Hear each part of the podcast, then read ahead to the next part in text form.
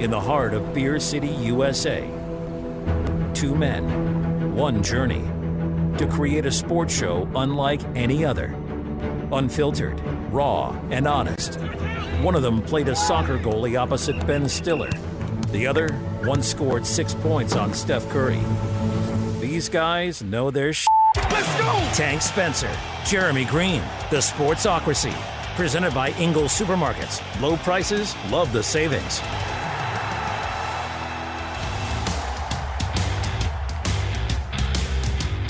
And welcome into the Sportsocracy here on ESPN Asheville. 92.9 FM, 880 AM, and 1400. The Sportsocracy heard everywhere on the iHeartRadio app, and we can be seen here in the Ingles studio live on YouTube. Go to thesportsocracy.com, click the live video link, subscribe to the channel so you can join us in the chat, and do not forget that, you know, you can get in on the battle for the belt. Front page of the website. We got all the links there to get in on the DFS contest all season long. Proceeds benefiting Eblen Charity's St. Nicholas Project. Uh, we thank all of you that joined us for the fantasy football quarter marathon.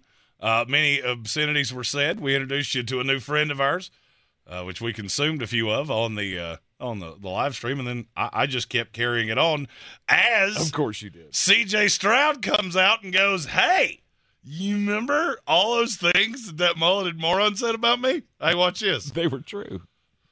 I don't really know how to say this in a nice way, so I'm going to do that thing that I like to do. You tell the truth. Well, well, there's that too, but I'm going to make an analogy. Oh, okay. Okay, if if you had a friend that said, "I want to be a NASCAR driver," and you went, "Okay," and they raised the money and they they got uh, somehow into a NASCAR race, and then they crashed on the caution lap, like the pace car is still riding around, and oh no! Well, Dale, you're you're not a NASCAR driver. That's, that's what that means because you were going 55 miles an hour and you couldn't sustain that. Now, come on. It's just preseason, right? We we don't need to make any sweeping declarations about a guy going two for four on two series and throwing one of the worst damn interceptions I think I've ever seen. Yeah, yeah. I, I broke that play down from a from a uh, a, a, a, a color commentator perspective for Tank because he fell asleep before really any of the Anything activities happened. Yeah. I genuinely can't show you a player doing everything wrong more than that. Oh yeah, staring down the receiver, footwork was not great. He underthrew the ball. Oh, by the way, I think he threw it into double coverage. Yep. Had And a- had a tight and end. had a check down Just that is it going to get the first down? No, it's not. But that's the right call. Right. And now today I've heard a lot of people saying, "Well, you can't glean anything from one preseason game." And you're right. Here's what I can glean something from. What I thought going in mixed with a horrific camp that's been so bad that DeMeco Ryans wouldn't even commit to he is actually the starter. He said he will be the starter unless he just really looks like this is too fast for him right now, and then we'll work him in.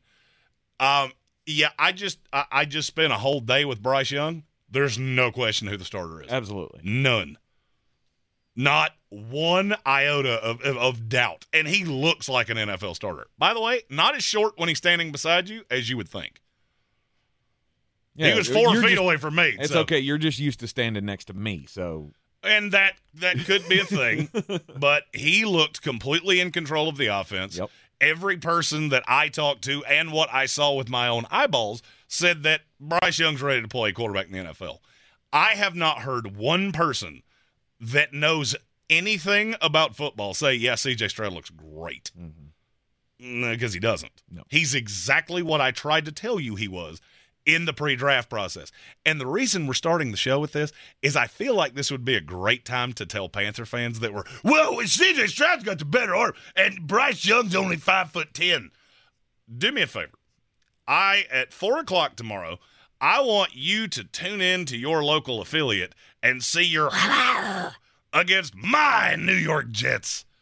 I'll be there right behind the bench. And I have a funny feeling based off what I just saw, what I've heard, and what I thought going in, you're going to see a marked difference between Bryce Young and what you saw to CJ Stroud last hmm. night.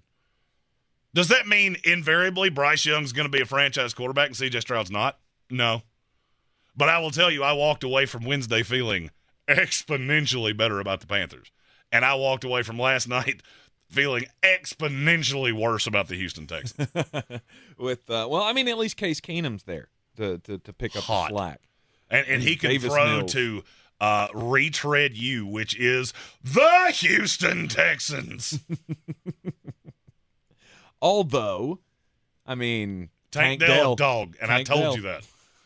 Our our uh, our fantasy draft that we did in the uh, the the fantasy football quarter marathon yesterday. You, you remember who my last pick was?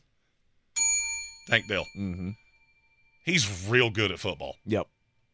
Making a circus catch will always, uh, you know, it's always good to get yourself in the highlights on a uh, nationally televised game, even if it is preseason football. Well, I mean, and here's the best thing I can say about the Houston Texans. I want you to look at your watch. All right, you see how it says a time, and even if the battery's dead, for one minute every 12 hours, that clock will be right. Yep. That's the Houston Texans. That's Jalen Pitre. That's Tank Dell. The every once in a while they hit one. That's because that Bruck watch is right twice a day. Mm-hmm. It's it, it everything I saw last night, but but they won twenty to nine. Yeah, because there's virtually no difference between their starters and their fourth string.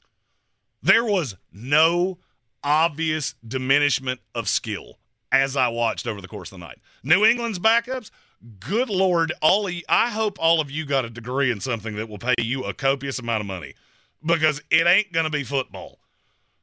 Houston, I watched the whole thing and went, man, that fourth string defensive tackle looks just about as good as the starter does. Yes. I know the ta- I know he's playing lesser against lesser talent, but I, I mean I, I say this with with no direct ill will to the Houston Texans. You have a fan base that loves to tell me how wrong I am. That team I saw last night, I keep getting told, "Oh, Jeremy's going to lose all his money on that under six and a half for the Texans." They couldn't win six and a half games in the Big Twelve based off what I saw last night and what I have heard coming out of camp.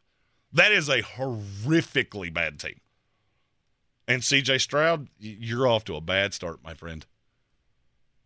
It wasn't good, but quarterbacks have had rough starts before.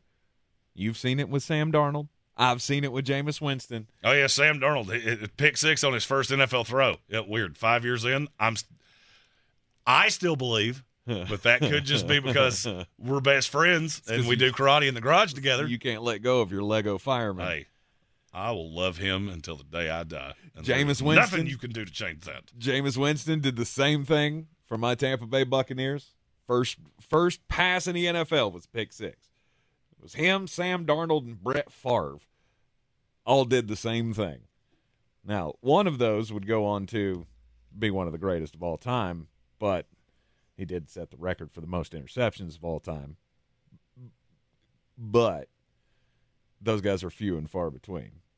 This is obviously not the way that CJ Stroud wanted to start out his career, getting lambasted by every show in America today. Yeah, it's it didn't it, didn't go particularly well for him. No, because I mean, I have heard zero analysis of the Seahawks my uh, Minnesota game because everybody's focusing on CJ Stroud, and and you have to ask, you know, n- now that you've seen it on the field and not for any length of time, but now you start that ball rolling of, holy crap, what did we just do? Because we took CJ Stroud too. We traded away the quarterback next year for Will Anderson, Mhm. and we're screwed. Yeah, I mean, look, I, I, I, I hate to say this so glibly, but prognosticating things in the NFL, it ain't rocket science. I mean, look, it's hard to evaluate quarterbacks, except when it's not. And Bryce Young, CJ Stroud was not hard. I told you that from the day the Panthers made that trade. You did. This is not hard to figure out. Bryce Young is a dog whose big knock is that he's short. Uh, CJ Stroud looks like if you built a quarterback eh, on an assembly line somewhere, CJ Stroud is very similar to what it would look like. The problem is when that goes into motion and you realize that it's a it's a little glitchy. We got a few glitches in this technology. That's not hard to figure out. This is to me this was Trevor Lawrence, Zach Wilson all over again. I know what the first one's going to be. Second one is a lottery ticket. Right. Now, if you're one of those people that shows up at the gas station every Tuesday to buy $20 scratchers, then yeah, I can understand why you fell in love with CJ Stroud. Because you like to live on the wild side. But doing that at the expense of the future of your franchise, good luck. Yeah. Good luck.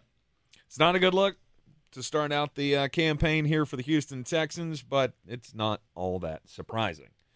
Now, Seattle. Well, other... well, before we get into Seattle, okay. I want to look at the the opposite side of uh, of the game last night because it's not getting it's not getting the flowers that it deserves. The uh, Patriots. Keion White is pretty good. I saw a good amount from and look, I I don't care about the score of the game. The only thing that matters for is wagering it. And yes, so, sorry, I took New England and the over, and both of those were incorrect. Did take Seattle in the over though, so uh, even night. I look at New England. I didn't glean much from Bailey Zappe. Houston's not an NFL football team, so the fact that he came out was really good. Okay.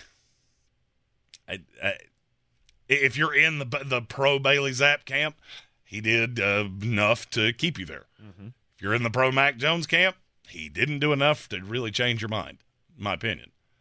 But then I look at that defense and go, you know, there's there's some players there that are not bad at footballs.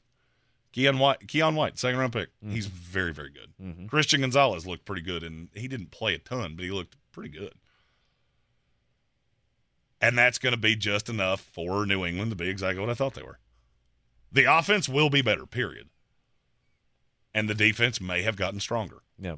They will be the thorn in the paw of the the big kitty cats in the AFC East. And that's about. I mean, I feel like I'm being complimentary here. I know Patriot mm-hmm. fans won't see it that way. I mean, they'll see it as you know condescending and whatever, but it is what it is. For somebody that has been as bad drafting as Bill Belichick has, I would walk away from last night going, there are a couple of these dudes that could be impact players. And for me, I'm taking that as a win. Mm-hmm. I mean, am I running out? Uh, am I running down Tunnel Road naked about it? No, I'm not. Please don't. Jets win the Super Bowl. It's happening. Asheville Police Chief David Zack and I've already had the conversation of February 13th next year, which our relationship will change for at least one night. but last night to me was it was the definition of one of these teams is run like a professional football franchise. New England looked like a professional NFL football team. Mm-hmm. The other, all I could hear was Doink the Clown's entrance music the entire time. Anything they did, that's all I heard in the back of my head was this is a clown show. Because of the lack of talent? Or because, uh, or, or was it something bigger? Was it, did you see something like they, where they just unorganized and in disarray because of DeMeco Ryans? No, I think DeMeco Ryans is fine. It wasn't so much a disorganization. When I watched the preseason, I'm looking for what I saw out of New England. You you you give Malik Cunningham a heavy dose of whatever it is he's going to do. And depending on who you talk to up there, he could be a quarterback, he could be a receiver. So what did they do? They ran him, they put him under center a couple times. He ran predominantly out of shotgun but he looked as though he could be a serviceable three in this league. He also looked as though he's elusive enough to, to be a runner or a receiver or whatever it is you want to convert him to. Kevin Harris, a young kid out of South Carolina that I liked a lot a year ago. Pierre Strong, Bailey Zappe. I could keep doing this with New England. What did Houston give you? Mm-hmm. A steady dose of Davis Mills, Case Keenum, Mike Boone, Dare Ogunbowale, Devin Singletary – uh, looking down there, Steven Sims, Nico Collins. You know what all those guys have in common? They're vets. Mm-hmm. There's no young guys on this team. And so you're trotting out all these fourth and fifth year retreads going, well, maybe this time it'll work. Uh, Rex Burkhead called. Because this looks exactly, the, uh, this is the best analogy I can make. The 2023 Houston Texans look like the Sharknado 3 casting of the 2021 Houston Texans. Oh, this is a just completely disassembled dumpster fire with sea level actors, and you think it's going to end any differently. Oh, no. That's Brian Austin Green getting eaten by a shark. Sharknado 3. Let's go. Uh, it was again not a great night for the Houston Texans, but we don't expect much from them anyway. And Steve Belichick's uh, uh, grossness is in just mid-season form. You didn't see him at all last night. No, The mullet is chef's kiss. I mean, it is it is as gross and gnarly. And now, instead, you know, he ha- he had the Grossman beard, mm-hmm. just unkempt. Now it's down to a very blonde mustache and a and a stubble. He popped up on the screen last night, and HWA looked at me and said, "Are the Patriots letting a hobo call their plays right now? Who is that?" That's Bill's kid, and he is a masterpiece. Hashtag sarcasm. Stay frosty, my friends. Let's go. You're in the Sportsocracy. This is ESPN Asheville, 92.9 FM, 880 AM, and 1400. There was another game last night in the NFL preseason. We'll talk about the reactions from the Seattle game. At Ingles, we're proud to sponsor area athletics at all levels, whether we're building new fields for T ball, celebrating Friday night rivals, televising college basketball games, bringing the Fan Fest to semi pro soccer, or taking you out to the ball game at your minor league park. We're here for the fans. No one gets the dedication to the home team like you guys, and we've got all the sports you can handle. It's all in the bag. Ingles, low prices, love the savings. You Beer City's best fantasy football player? Your chance to prove it is back. The Sportsocracy's battle for the belt is back for year two with two ways to win our standard contest and the new Eliminator Challenge for the most hardcore of football fans. Play fantasy football with us every week of the NFL season and compete for a cause with proceeds benefiting Eblen Charity's St. Nicholas Project. Register today at thesportsocracy.com and take your shot at the title of Beer City's fantasy football champion. Rogue Combat Club, Asheville's home for comprehensive martial arts training, has a goal for our community one that's stronger, more fit, and unwavers in its support of one another. Rogue Combat Club's instructors have competed at the highest levels and offer classes for everyone from young children to adults in Brazilian Jiu Jitsu, Muay Thai, and wrestling. Rogue Combat Club classes can help you boost your self confidence and self defense skills while weeding out the egos and intimidation found at other gyms. Join today at roguecombatclub.com.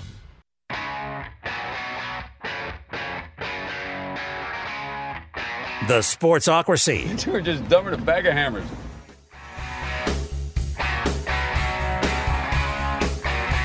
It's not happening. We're not doing it again. You can try, but we're not doing it again. It is the Sportsocracy. This is ESPN Asheville, 92.9 FM, 880 AM, and 1400. Last night in the NFL, we had the third now preseason game Seattle Seahawks and the Minnesota Vikings. And my biggest takeaway from this game is what what would my team have to give up to get um uh, old, uh, old Drew backup, old, uh, old backup quarterback Yeah, over there in yeah, Seattle? You, you remember? Can we You, you remember when you were like, "Man, Drew Lock is the worst." Now, as a Tampa Bay Buccaneer fan, you're going, "Hey, how, I Right. would, I would like a, a dose of that." Right, Lock. we could get better. Um, you know, we don't necessarily want to be better, but I mean, I would like to suck to a point where I, uh, you know, I, I don't hate my team. yeah, you don't want to have to cheer for Baker Mayfield. Absolutely not. I can't wait for Week One when you have to. I'm going to sit there right beside you all day and do nothing but make jokes. I'm going to root for 87 interceptions this year. You'll be able to see it live from the Village Porch with our Sunday shows, which will be live That's every right. Sunday. I mean, uh, you know, Drew Lock just out here throwing two tutties in the uh, preseason game. Yeah, he looked good. Nick Mullens was fine, uh, and and and Jaren Hall, uh, he he put his jersey on. I, I heard it did not go well for No, him. no, he uh, when you're playing against the fourth stringers, and you still look like you won a fan contest to play the fourth quarter of a preseason game, that's a bad sign, boys and girls. And that's how last night looked for one Mr. Jaren Hall. Yes. Took two sacks. He was six of 14 for 37 yards, which, which do the math on that. That's an average of two and a half yards per throw. Awesome. Yay. I, what I my big takeaway from Seattle was, good lord, that team's deep. I mean, it, it's weird when you absolutely fleece somebody in one of the greatest uh, just trade robberies in the history of sports. Right. It's weird how deep a roster looks. You, you watch, Se- I genuinely felt like betting Seattle last night was probably the easiest bet I've ever made in my life. Because you were a dog for what reason I don't really know. Maybe it's because they don't know about the legend of Holton Ahlers, former East Carolina fighting Mike Houston pirate. Ah, doing it with his arm and his leg. Yeah, uh, I, I mean, look, Seattle's Seattle's good. They're deep. Uh, trust me, guys that get cut off that roster are going to end up on other rosters, and that's a really good sign if you're a Seattle, Seattle Seahawk fan. Mm-hmm. Uh, Minnesota, conversely, um, yeah. I, did, did you enjoy last year? Was was last year fun? I hope it was, because this year not gonna quite look the same way. You don't think so? That defense is really confusing. And look, I know not a lot of the starters are playing. I'm not making sweep, sweeping declarations here. Preseason games, I take what I hear from camp, and then I see it on the field, and do these things line up? And all four teams last night lined up with what I had heard. Minnesota is just a big jumbled mess. And yeah, Kirk Cousins will keep you competitive. You've got probably the best quarterback in the league. And weird, after last night, you have four running backs, or you had three running backs play, and none of them averaged over three and a half yards a carry. It's weird. I wonder what. Oh, Kareem Hunt's in Minnesota right now visiting with the Vikings. You find- that to be odd? No. Oh, Alexander Mattison didn't play, so we don't know anything. Okay. You had no interest in Kareem Hunt 24 hours ago. He's in your building right now. Mm-hmm. What does that tell you? That the backups are terrible. Yeah. That you're looking at this going, man, we have boo booed this. We have boo booed this. Had my hopes for Ty Chandler, but you knew that. I mean, I felt like that wasn't good. Like, I, I look at Ty Chandler the same way I look at Rico Dowdle, the kid that hails from right here in Asheville, from AC Reynolds High School. He's been on the Dallas Cowboys roster for five years. I think f- three of those he spent them hurt, and he got listed as the two on the initial depth chart. That's fun, but that's not going to last. I you're not as confident of that as as I am. No, They're they're really high on him. and I hope so. I hope Now he takes they're also step. still looking at bringing back Ezekiel Elliott. I'm just saying he's made three plays in a preseason game before. Let's hold off on anointing him a legitimate backup on an NFL roster. Not saying it can't happen, and it could still happen for Ty Chandler, but I have my doubts. Uh, Calvin Rogers in our YouTube comments has a really good point. He said all the Seahawks rookies looked very efficient. Mike Morris, Derick Hall are both dogs, and all the offensive linemen are dogs. All right, I want to think. I want you to think about what he just said. That Seattle in a preseason game, it's a glorified scrimmage. It's mm-hmm. all preseason games are. Mm-hmm. Your rookies looked efficient. I felt the same way about New England. Conversely, look at the two teams they played Minnesota and Houston. It looked like some of those guys met each other in the tunnel on the way out to the field. No, but, but Houston won. I couldn't care less if I tried. that's experience and coaching. You could tell me one of these teams got beat 617 to nothing. I don't care about the score. Give me the tape and let me watch it. And I will glean from it what I will glean from it. And uh, look, I feel better about Seattle after last night than I did going in. And I think I'm the highest person on the planet on them in the first place. Other than Jonathan Welch, of course. Oh, he's a, he's a fan. Fan short for fanatic. They don't count. I'm talking about impartial bystander. I have mm-hmm. absolutely nothing to gain from Seattle. I am grossly high on that team. Yep.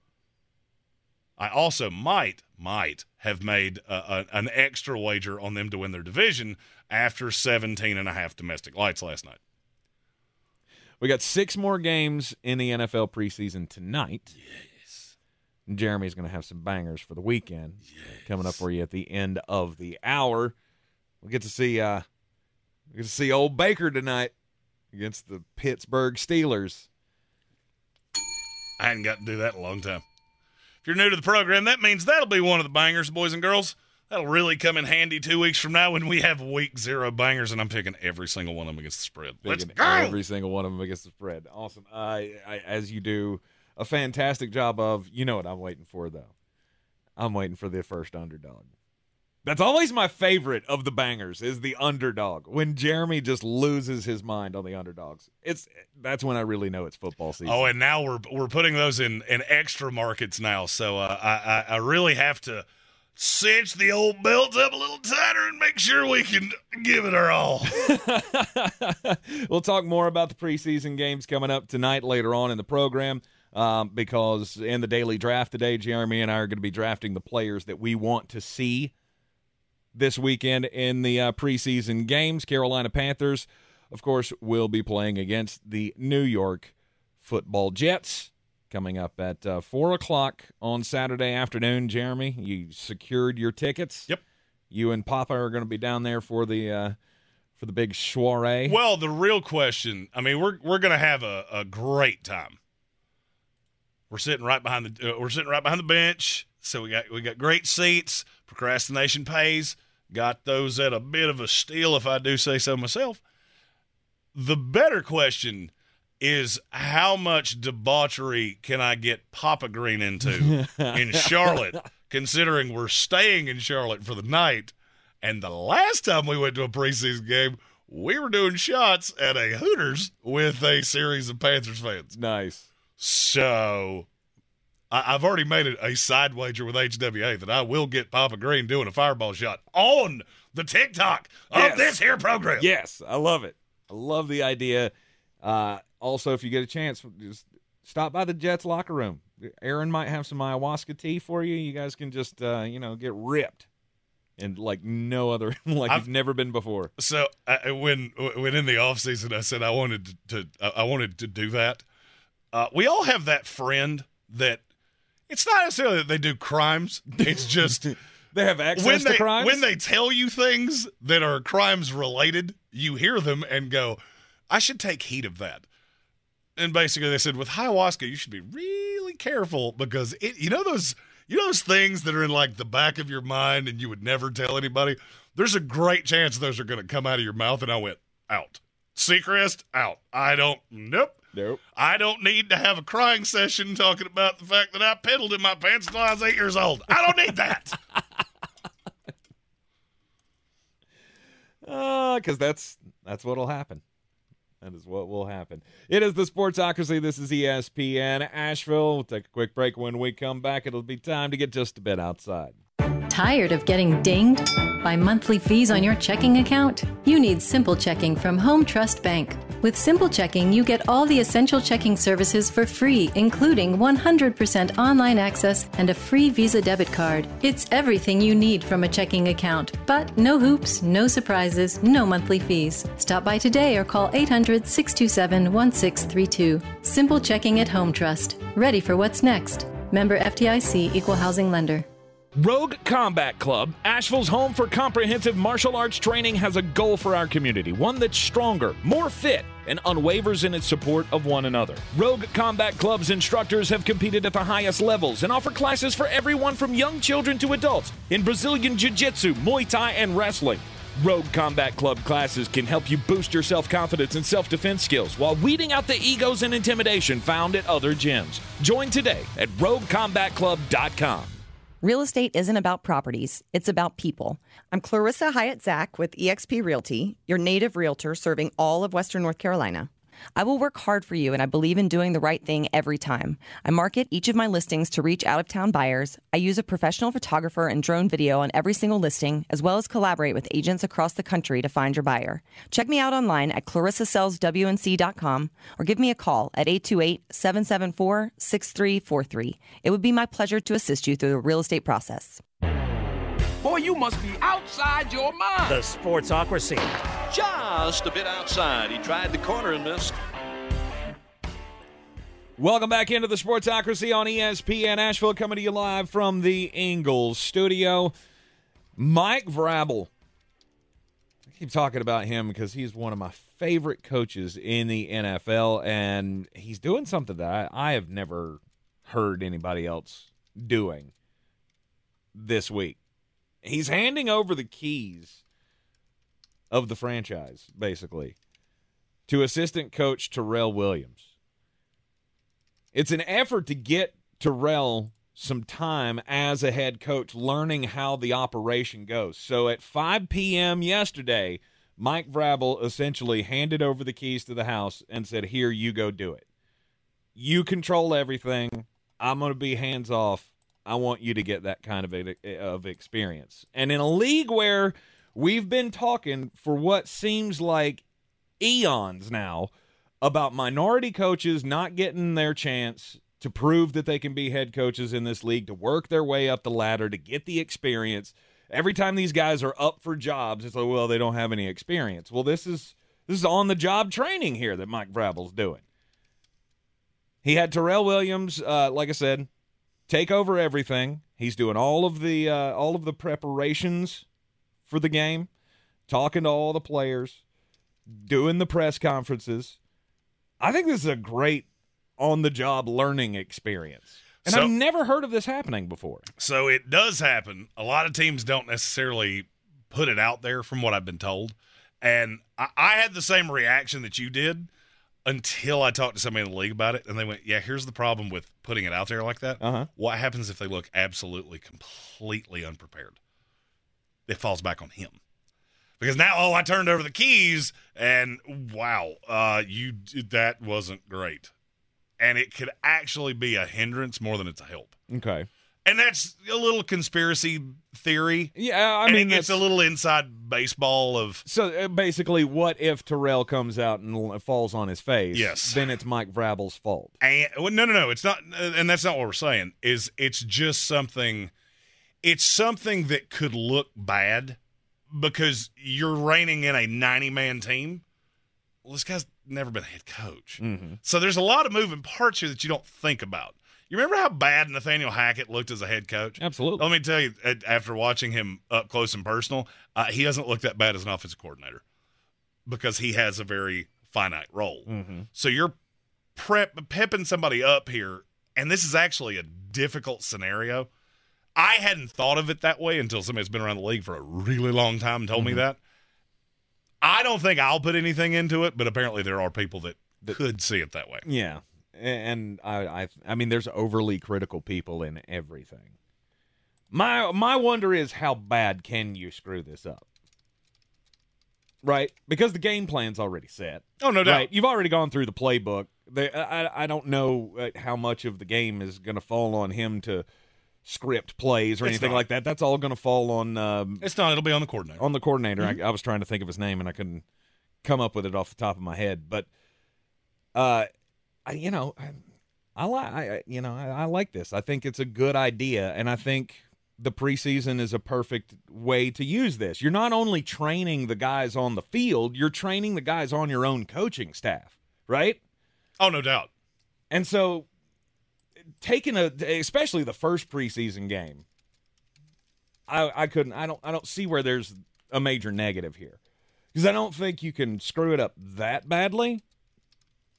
I mean, you say something wrong in a press conference, is your team going to look completely, you know, off the rails and not on time because Uh, you're no. not there? Or I, I'm just trying to figure out like how could Terrell screw this up? No, no, this is one of those things that uh, we talked about this at, at camp on Wednesday. So you got a, a big group of media people, of which I'd stick out like a sore thumb, uh, as did the guy that brought his children. But that's a story for another day. I- yeah, What? yeah. We were all looking around, going, "Is is that a thing? Are you you're not supposed to do that? Are you?" I, I, not, nope, not me. If something were to go really off the rails, which can happen in preseason games, then it would fall back on him. It wouldn't happen to Mike Vrabel. Mm-hmm. It would just be, oh, look how disjointed this was. It gives you a reason now that you know it's a coach that's never done this before to go, see, that's why you don't do that. Right. And that's probably the pessimistic view of certain people. Hundred percent. But uh, hats off to Mike Vrabel for not only doing this, but being upfront about it and maybe encouraging other coaches to try a similar similar path. Oh, I mean, I think it's a great idea. I think it's one of those things that's really great in principle, and I just hope it doesn't become a an ugly thing in practice.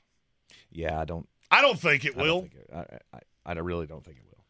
but something that didn't happen and would have been really ugly in practice, we now definitively know. Last year NFC Championship game, little Edie B. Brock Purdy got hurt very or very early. The 49ers had a contingency plan had they beaten the Philadelphia Eagles to bring Philip Rivers out of retirement to take on the Kansas City Chiefs. Niners coach Kyle Shanahan on Thursday said he was prepared to. Now, that's stuff we talked about throughout the whole year. We would have had to have seen how that was for the Super Bowl, but that was the plan most of the year. Mm-hmm. I, in my life, have never wanted to see something more than a quarterback going into a Super Bowl that was not versed with the language of an offense two weeks beforehand Right. this is one of those things. The fact that you talked about it, that's fine. You know, we, we talk about dumb things behind closed office doors. I would never have admitted this out loud. If I'd lived to be 200 years old and you would put me under FBI interrogation, I would have never admitted this out loud. My question is, I, mean, was the was the question pointed uh, pointedly asked to him? What would you have done? Because if this just came up in conversation, I don't know why you would bring that up. Just why? Because when I saw it, I went, "Of course they did." Because I believe I said that on this program. You Of did, and I laughed at how Right. unbelievably stupid that right. would be. If they don't have a quarterback, go get Philip Rivers and see what happens. You have to have a quarterback, and I'm not doing the Josh Johnson thing again. Now, thankfully, uh, they didn't have to go down that path for the Philadelphia Eagles. Obviously, not a good thing for the 49ers. Or maybe it was. I don't know. That could have been the uh, the the crowning achievement for Kyle Shanahan to bring in a quarterback two weeks before. Uh, you you want to prove that anybody can run this offense? Brock Purdy, Sam Darnold, Baker Mayfield. Bring Philip Rivers in with two weeks of notice and have him win a Super Bowl, and then we could go, okay, well, Kyle Shanahan's system just works with anybody. Yeah, you want me to tell you what that'll look like? Uh, go back and watch the Minnesota Vikings offense last night run by Jaren Hall. Right. When he stepped back and went, Oh, yeah, pass rushers. I forgot that you have those. Forgot those Because two of them hit him. Uh, but Mike Tyson never got hit as hard as uh, Jaren Hall did last night. And then it happened again. Well, they, the, the San Francisco 49ers never had that opportunity. They weren't winning that game with a healthy No. Brock Purdy anyway. no, and now you just think they're going to win the NFC West Yes. with that guy. yes. Hmm. Yeah, that doesn't make a whole lot of sense to me. Do. How about them Seahawks? Let's go. How about them? Oh, your It's future, your future NFC West champion, Seattle Seahawks. No big deal. I mean, I'm not to the point shall of yelling see. it yet, like I am see. with the Jets and your your 2023 You're just- NCAA champion Florida State. Seminoles. Just solidly convinced in that. That's the year of Jeremy. Everything I touch turns to gold. Let's go, baby. Okay. Let's go, baby. So is this actually Josh Palmer season? Is that or I will not tolerate any Josh Palmer slander on this here program. I mean, he entered the offseason as the 3 for his team and now he's the 4. Maybe the 5. One of these days, somebody will find Josh Palmer and they will appreciate them and they will let him develop into the songbird of his generation that he was born to be. Uh, let's switch gears here a little bit. Talk some uh, college, because the, the, the the reorganization and the shifting and the the the conference expansion and all of that, the talk still continues, as the ACC has apparently been beating down that or, or going down that path of considering bringing in Cal and Stanford. Yeah. No. uh, let me. when you have those discussions, let me answer that for you. Just uh, in, in one word don't. now Notre Dame has gotten involved, and Notre Dame is trying to, you know, urge the ACC. They want to, they just kind of want to nudge the ACC and hey, hey, hey, you know, if you wanted to bring in Sta- uh, Cal and Stanford, we would really appreciate that. Awesome. That's wonderful. Uh, as That'd Jeremy like Green, some- as Jeremy Green likes to say, that and a dollar will get you a Coke. Because as as the commissioner of the ACC, I'm telling you, I don't give a damn what you say That would be until like- you say two words to me. I'm in. I'm in, and then I care what you say. That would be like somebody coming to your house and taking a a, a, a, a piddle in your second bathroom and going, you know what'd be really nice? Ripped up that countertop and put in some marble. I don't. You don't live here. Go to your house and do renovations, George. Just because you're a uh, j- just because you are a, uh, a national brand here and a and, and a partial member of our conference in football doesn't mean I'm listening to anything you say. Now, obviously, that's not true because the ACC and the commissioners uh, from John Swofford up until this one, what's his name? I keep forgetting. Phillips, Jim Phillips. Jim Phillips. Yeah. This whole time we've been playing this game with Notre Dame, it's been, you know, just like uh, Pavlov's dog. Pavlov's dog. Every time they ring the bell, you're just salivating, wondering what's, oh, what's Notre Dame? Are they going to throw us a bone today? Stop playing this cat and mouse game with Notre Dame. Either you're in or you're out. And until then, you can, you know, STFU. Well, you went Pavlov's dog. I was thinking more Schrodinger's cat. Till you open the box, that cat is both alive and dead. Because it could be great, or it could mean very, very little, which is what I think. You okay? Look, and, and look, the ACC thing is really easy to figure out. You want me to tell you what the allure of this is? Because it ain't that hard to figure out. You add Cal and Stanford, what does that do? It opens up another television window because now you get two games every single week that you can put on the ACC network at 10:30 at night and you got Stanford and Virginia and it's just another piece of content for you to put out there. That's it. That's why the that's why the Big 10 brought in USC, UCLA, Oregon, and Washington. You opened up another window for me to make money. Now, those are four really alluring, well, those are two really alluring, a halfway alluring, and uh, I only I'm only here because my brother made me, uh, my parents made my brother make me, which is UCLA. But uh, okay, names on the door. I I have been wanting to rant about something pretty much all week long, and and now I'm gonna. Eli Drinkwitz. All right, he is the the head coach at Missouri, mm-hmm. and he went on this great tirade about how the Big Ten adding all of these schools is so bad for mental health and and the volleyball team and the softball team. Okay, a there is no way you are so stupid that you don't actually know that they're going to schedule these things in a way that makes sense because it costs a lot of money for sports for sports that don't make any. So that's disingenuous thing you said number 1. The second disingenuous thing you said is, "Oh, by the way, you get checks on a weekly basis from a school that did the same thing before you showed up here." Had no problem with that. But now, oh, we got to what, what is it? What is it? Stupid virtue signaling. I got to virtue signal everybody and tell them I'm on their side for the stupid thing they said. It all comes down to money. If you don't make any, you don't exist anymore. What a foreign thought that is. That felt good. That- that- I'm not gonna lie, that felt really good. That was like having a Cohiba in a box for six Right. months, and you just light that bad boy up and go, "Oh, that was wonderful." Notre Dame weighing in on the situation. And like I said, you commit to us, then maybe we'll listen to what you have to say. Because here's the thing I'm not bringing in two schools without getting more money for it. Well, I mean, they I mean- would uh, the amount of share that those two schools would get is going to be such a pathetic little tiny amount that it doesn't really move the needle anyway. I mean, one of their their alternative routes is to join the Ivy League. So it's not like you're really coming from a position of power in the first place. I I mean, and here's the problem. I'll tell you this verbatim out of the mouth of uh, somebody pretty high up in a school reasonably close to here.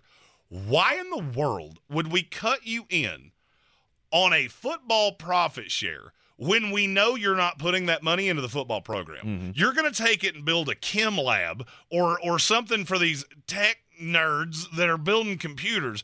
Why would we take our football money and fund your your computer projects with that? That makes no sense. I'm not going to do that. I'd rather go get SMU, which uh, uh, a degree from that place is actually printed on the back of a Cheerios box. Sorry, SMU. Mm-hmm. Look at your academic, uh, look at your APR scores and tell me I'm wrong. Yeah.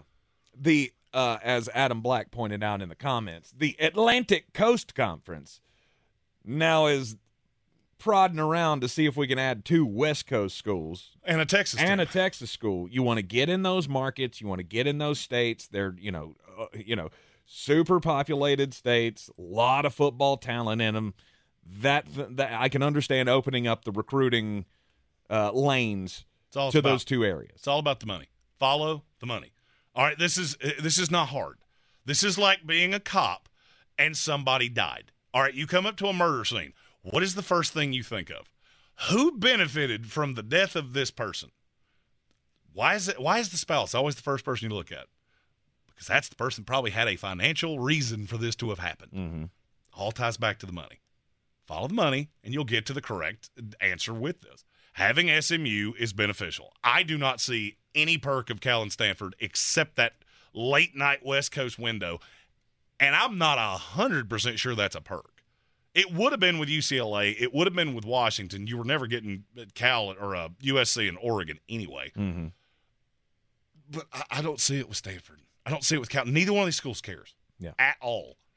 So why would I? Why would I cut you in on a share? I have I have no Even idea. Even if it was a ten million dollar share, I'm still not sure I would want to do that. mm-hmm. You're not bringing anything to us. No. Oh, you made you made our our uh, uh, academic APR scores go up. Awesome. Sweet. Uh, that and a dollar will buy you a coke. Right. Our travel expenses for our teams just went up. And why why would we take a game away from Virginia playing locally? Uh, you know, you're not taking away like the Virginia Tech game, but why would we take away a game with like Virginia Virginia, and and, Georgia Tech. Clemson? You know, Virginia and Clemson. Why would I give that up for Virginia and Stanford? A game that tens and tens of people would really rush out to see. Exactly. I'll pass. You're in the Sportsocracy, and this is ESPN Asheville. I believe real estate isn't about properties, it's about people. I'm Clarissa Hyatt Zach with eXp Realty, serving all of Western North Carolina. Navigating the home buying and selling journey can feel overwhelming at times, and that's why having an agent who cares about you and your needs is key. I'm a native of Western North Carolina, and I close over a home a week. I'm an expert in the market, pricing my sellers correctly to net you the most money, and working as a skilled negotiator for my buyers. Please give me a call today at 828 774 6343 to set up a complimentary market analysis. Are you Beer City's best fantasy football player? Your chance to prove it is back. The Sportsocracy's battle for the belt is back for year two with two ways to win our standard contest and the new Eliminator Challenge for the most hardcore of football fans. Play fantasy football with us every week of the NFL season and compete for a cause with proceeds benefiting Eblen Charity's St. Nicholas Project. Register today at thesportsocracy.com and take your shot at the title of Beer City's fantasy football champion. If cleanliness is next to godliness, look around the car right now. Is that very godly? Look, life comes at you fast, but so does WBNC Auto Detailing. They have the tools to make your interior look like it's coming off the showroom floor. You don't believe me? Check them out on Instagram. All that filth and years of stains disappear. WBNC Auto Detailing does full interior and exterior details with paint correction, and they do wax and ceramic coatings. Call WBNC Auto Detailing at 455 3700. Premium care with a Southern hospitality touch. Coffee store closes on me. Get him the money. Then when you get the money, you get the power. That watch costs more than your car. Then when you get the power, then you get the woman. Are you ready? We're only two weeks away from our first set of college football bangers. But this week, we have a great convergence of all things degenerate with the NFL preseason. This is Green on Green brought to you by Ingles Markets. Low prices, love the savings. I'm going to start with the most basic way I can explain to bet the preseason. First of all, if you do it, you should probably seek a meeting in the basement of a church. But since you might be like me and you like to wager on things, take the over on every preseason game. The NFL has not figured out that they're setting these numbers too low. They overreacted years ago, and now we're at these 35, 33 and a halves, and seemingly two out of every three games go over that. So take the overs. But where we converge all things degenerate, when you have a coach that takes the preseason way too seriously and he plays a coach that doesn't take it seriously at all, you should have hammered that. And we've got three of them Mike Tomlin, John Harbaugh, Sean McDermott. They're all at least 13 games over 500 in the preseason as coaches, and they're going up against Todd Bowles, who's 7 and 12, Nick Sirianni, who's 1 and 4, and Shane Steichen, who's never coached a game in his life. Give me the Pittsburgh Steelers minus the three at the Buccaneers. Baltimore Ravens minus the four and a half against the Philadelphia Eagles. Buffalo Bills in the money line against the Colts. These are three really easy winners, and it's easy money. Even if you only hit two out of three, still a profitable weekend. For more, find us on all the social medias at the Sportsocracy. And as always, love the savings with Ingles, love the winnings with me. Mull it out. He's a degenerate gambler. You are a smelly pirate hooker. And he's cheaper than oxygen. He's useless. But somehow, they make it work. Jeremy Green, Tank Spencer. There's no holding back in the Sportsocracy, presented by Ingles Supermarkets. It is the Sportsocracy, and this is ESPN Asheville, 92.9 FM, 880 AM, or 1400. We're heard everywhere on the iHeartRadio app, seen live in the Ingles studio on YouTube. Go to thesportsocracy.com. Click the live video link, subscribe to the channel, and join us in the chat. So uh, I meant to do this at the top of the program, and and I forgot about it. Uh, I need to, I need to send a shout out to Andrew because yesterday I got I got surprised as I was walking out of my mom and dad's house yesterday after work. This guy's jogging up the street in their neighborhood, and he, we did that thing where I looked at him and he looked at me, and I'm trying to figure out: do I know this guy from somewhere? Like, did he did I go to high school with him? Because my parents still live in the same neighborhood that I grew up in in high school.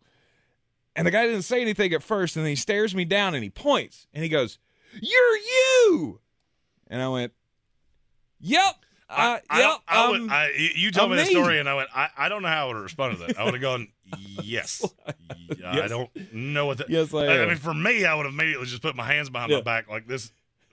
It's, a resting time, right? But apparently Andrew's a big fan of the show, and I, I, I felt I needed to shout him out. I, I always appreciate it when uh, when people tell me that they're a big fan of the show and the product, because you know it's it's kind of part of the part of the thing we always say about being in the radio business. You know, it, doesn't pay much in money, but it does pay a lot in limelight. So when we get recognized, it's it's quite nice. And so Andrew, we appreciate you listening. We appreciate all of you listening. And anytime you see us around, don't ever hesitate to say hello or think that we're bigger, or we're too big to talk to you, or whatever. Uh, you Um, probably have to tell me to stop talking because I, I like to talk a lot. because honestly, we're not. We're just two big dum dums who get on this radio program three hours a day, every weekday, and try to entertain the best that we possibly can. Especially if I'm libating. If, I'm drinking, you rest assured.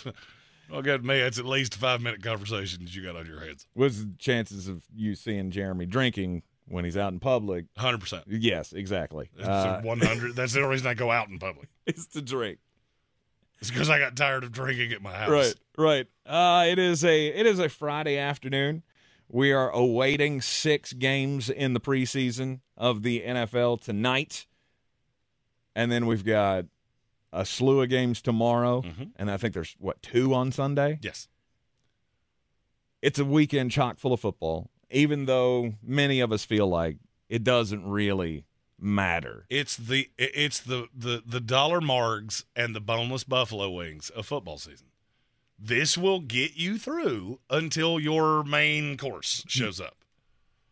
Yes, You're That's not a great meant way to, to live off dollar margs and boneless buffalo wings I mean or you try. nachos. Do what? You try. No, I don't ever get boneless buffalo wings. It's a chicken nugget with sauce. Don't don't. Bone in wing. I was gonna say, don't make that. Don't make that face. You love chicken nuggies.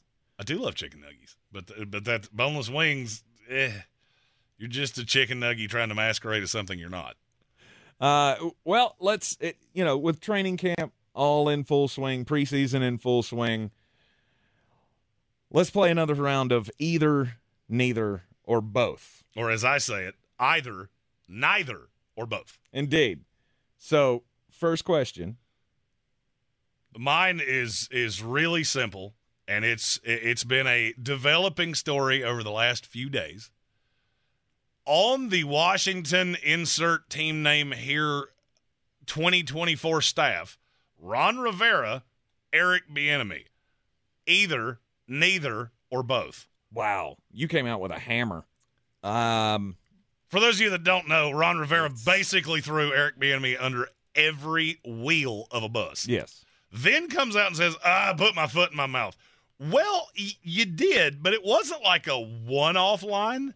You said it, and then you doubled down on it two or three times about how he coaches the players hard, and some of them aren't responding to it, and some of them came to him and were very concerned about how Eric Bieniemy is coaching us. Right.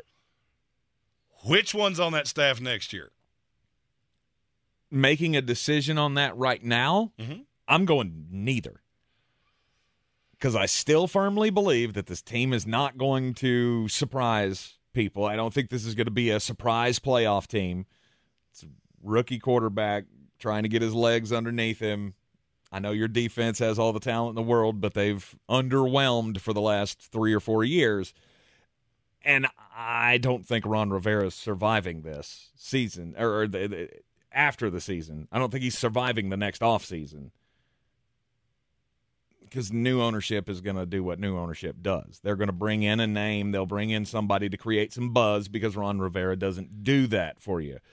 And now with this about Bieniemy coming out, this is just stemming down the path that we've been told about Eric Bieniemy for all of these years. Everybody go, why is he not getting jobs? Why is he not getting jobs? And everybody that you can that will you know everybody that's willing to share with you why they think he's not getting jobs will Uh, tell he- you he sweats a lot. He's not a great interview, and he's a little hard on players. Yeah. He has a standoffish relationship with players, and it doesn't create the greatest of cultures inside the locker room. He may be a hell of a coach and be able to design plays and all of that, which I don't know how much credit we should give him for that, being on the staff with Andy Reid. This is his chance to shine, right? Well- we talked about it when he made the move. This is his chance to prove that he can draw up plays and he can be that uh, that innovator that we think he is, or that we've been sold that he is by Andy Reid. And the first thing your new coach does is throw you under the bus, telling is telling the media that the players aren't on board with what you're doing. That's that's a terrible way to do business. And if that's going to continue throughout the season, my answer is neither. So you know I am a bit of a conspiracy theorist. I'm going to say either, and it's Eric Bieniemy. Okay. Let me tell you how I think this goes. You're going to start, I believe, reasonably well because you play the Cardinals and the Broncos the first two weeks. The Cardinals look like an XFL team, and the Broncos are they put on uh, daddy's clothes, and now they think they're big people because they wear big people clothes, and you're still not good. So I can see Washington starting two and zero. Then your second home game, you play the Buffalo Bills, who, if the last time you two played is any indicator, they are going to beat you brainless. Then you then have to go to the Eagles, the Bears at the Falcons. There is a long layoff after that Bears game.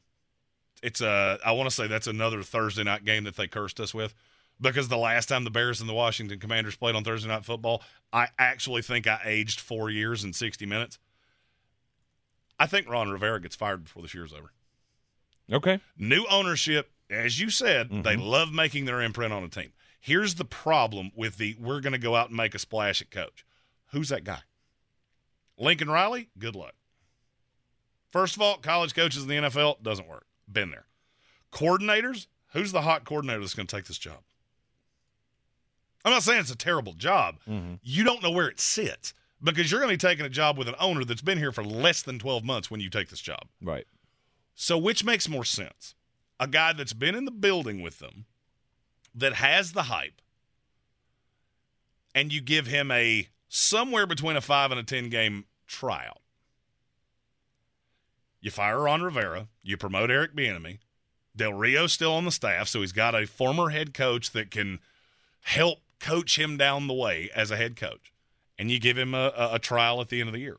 You end with the Rams, the Jets, the 49ers, and the Cowboys. Now, that sounds really difficult, but think about it this way.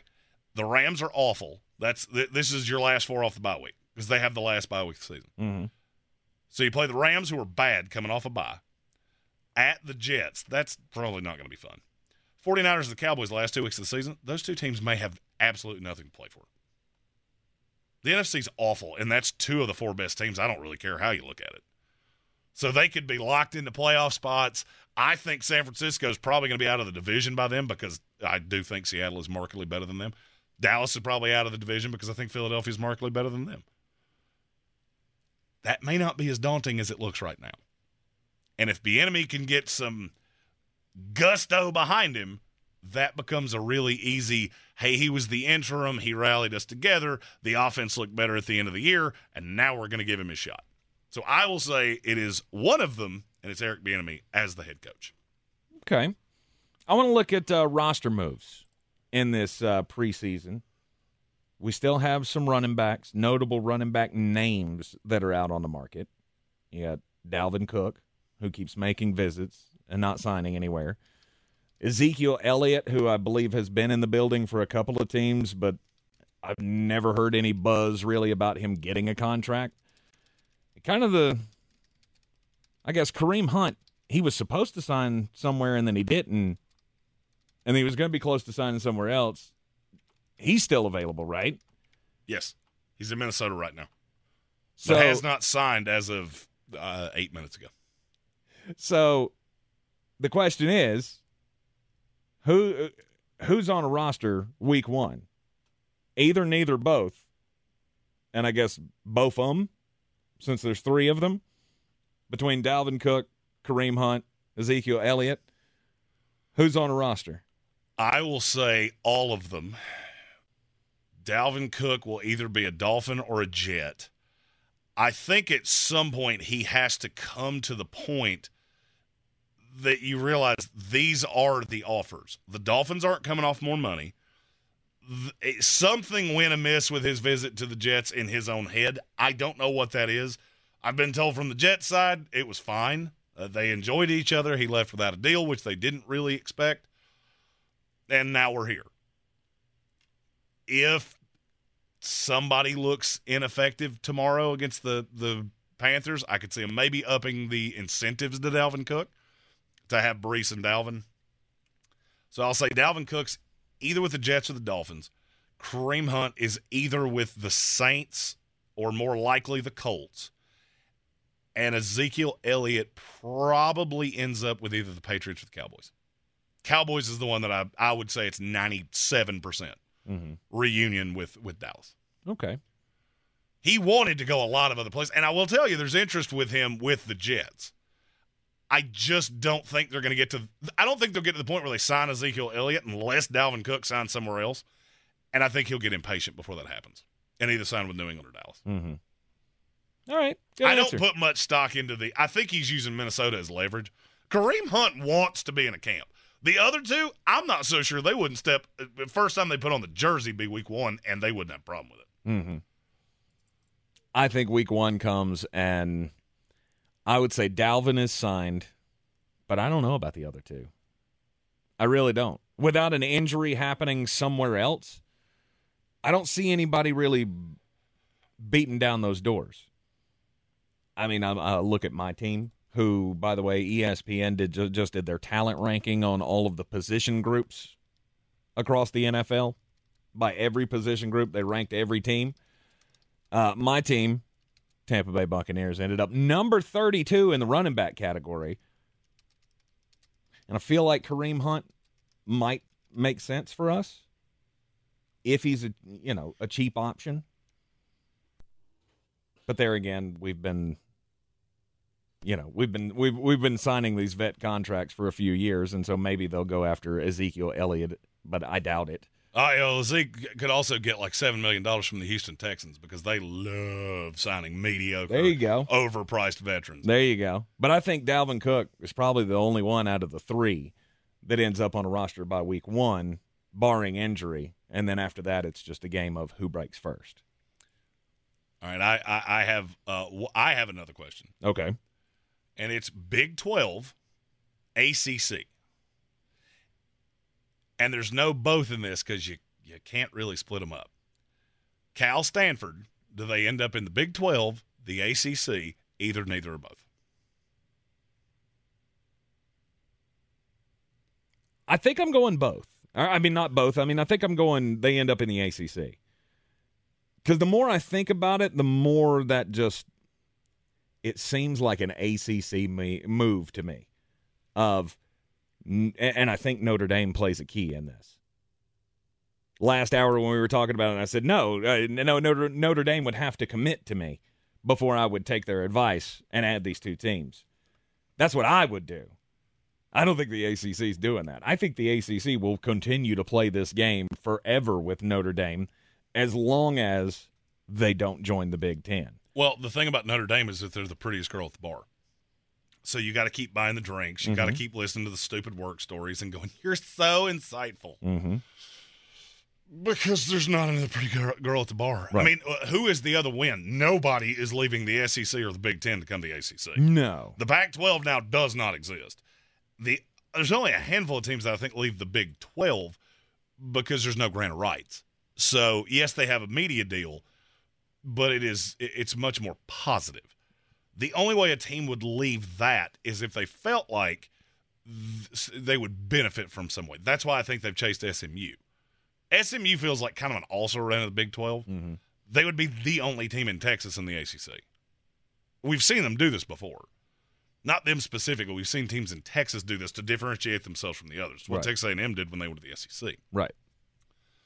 Uh, Patrick Holt in our YouTube comment said they should go independent. They wouldn't exist for three. In three years, they wouldn't exist. They don't make enough money. Cal and Stanford, you're talking about. Yes. Yeah. Independent, they would literally not exist in three years because they work at such a deficit. I think the story was Cal loses somewhere in the neighborhood of $70 million every three years in athletics. Wow. You cannot live at that kind of deficit as an independent because now instead of making 20 30 million dollars from your your TV deal with the conference now you make nothing Mm-hmm. It's hard to get your games on because you have to play teams that are in conferences to get on television, and then they get the money. They cut, they stipe you a check, basically like they do with FCS schools to come play them. You're not going to live off that.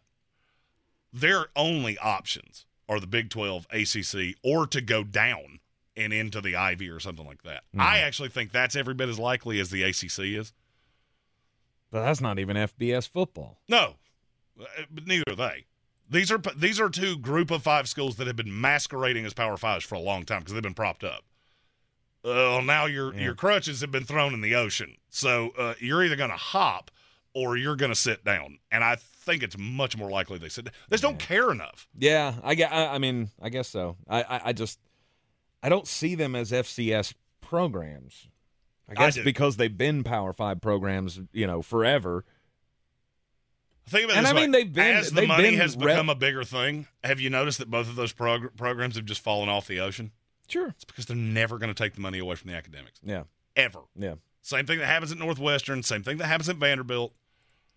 They're just not going to. Mm-hmm. So I, I can't believe that anybody is going to look at them and go, "Yeah, we want to give up part of our pie for you." Mm-hmm. Florida State and Clemson will lose their minds. Absolutely. And I think that's part of the part part of the Notre Dame deal too. Would be you bring your t- you bring me your TV money, you join the ACC, and then we can pay for those other two. You want them so bad, then you got to join. Uh, Tim Raymond said, "How about everybody just stays where they're at?" Well, that toothpaste is that. already out of the tube. Yeah, you can't do that. Because Yeah, then thi- let- this is survive in advance now. This is this is Jimmy Valvano basketball. Like we have to figure out a way to survive in advance. If we don't want to end up moving down to the FCS and playing with Princeton in the Ivy League, then Stanford and Cal, they got to take whatever deal they can get. The ACC, I don't know that they're going to benefit all that much from it, but if you're in the position where you're having to pick up the scraps from the Big Ten and the uh, the, the Big Twelve and the SEC and whoever's left, you want as many of these pieces as you can get, right?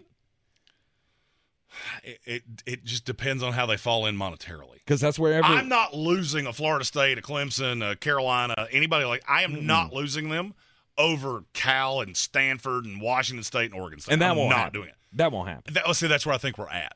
I think the ACC's done this exploratory thing, which is basically a nice way of saying we asked them how little money will you do this for, and we're going to take it back to the power brokers and see if they're okay with it. Mm-hmm. The more likely, and I just want you to remember I said this because I haven't heard anybody say this yet. The more likely is the Pac-12 only has one thing left: the name. Mm-hmm. That's all you have. You have four teams and a shell of a conference that's been around for 111 years.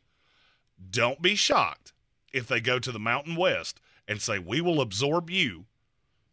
I don't know how they would do it from a media rights deal. And your media rights will go up, but we dissolve the Mountain West and we all become the new Pac 12. Mm-hmm. I have not heard anybody say that out loud yet, and I think that's probably the most likely. So Cal, Cal and Stanford and who are the other ones left? Uh, Washington State and Oregon State. Yeah. So they all band together with the Mountain West. It would make way more sense to well, me. I mean, because the Mountain West TV deal is going to triple just Mm-hmm. being under the Pac 12 name. Absolutely. The question is if the four, I think the four know where they are, which is why Washington State's AD and their president and all of these people keep talking about how we were left out here to die because they know Mm-hmm. we're in trouble. Mm-hmm. The only thing you have is the name. That's the only thing you can sell.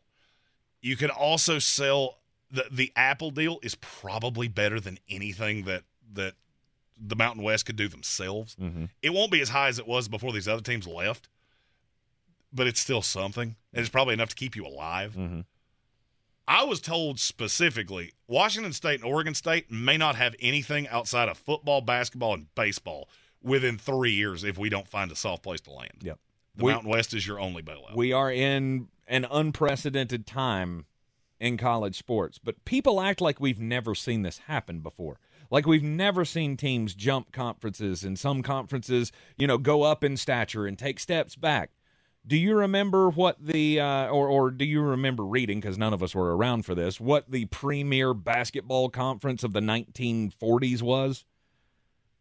It was the Southern Conference that had Oh, South that. Carolina and North Carolina and Kentucky at and eventually that all broke up and became, you know, Kentucky goes to the SEC and uh, so does South Carolina and well they were in the ACC originally, but but we've seen this happen before.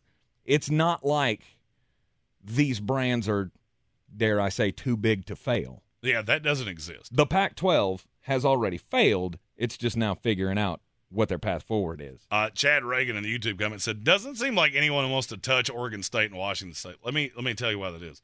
There are two things that you can be as as an institution and be attractive.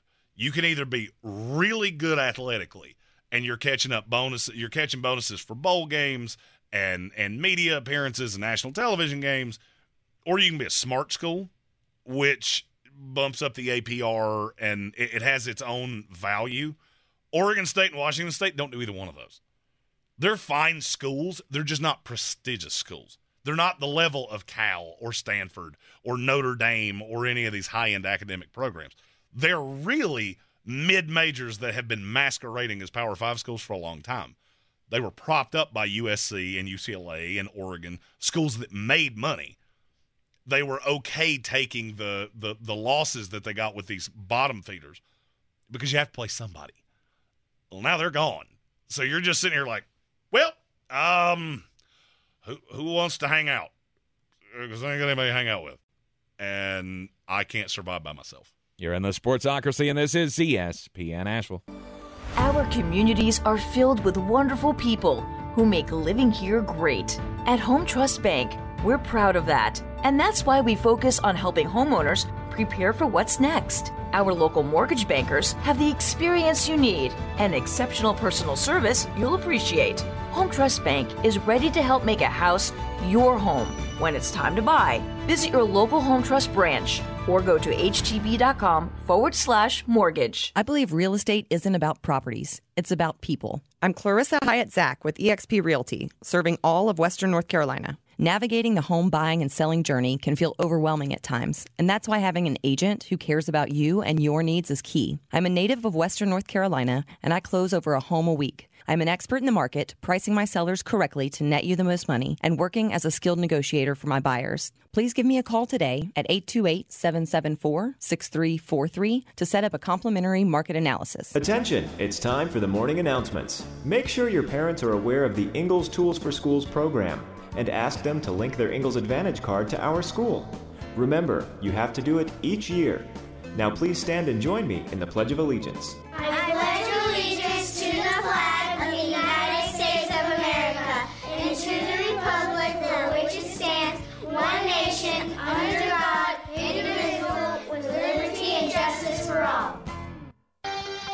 On the weird scale, there's Vegas, there's Florida, and there's Asheville.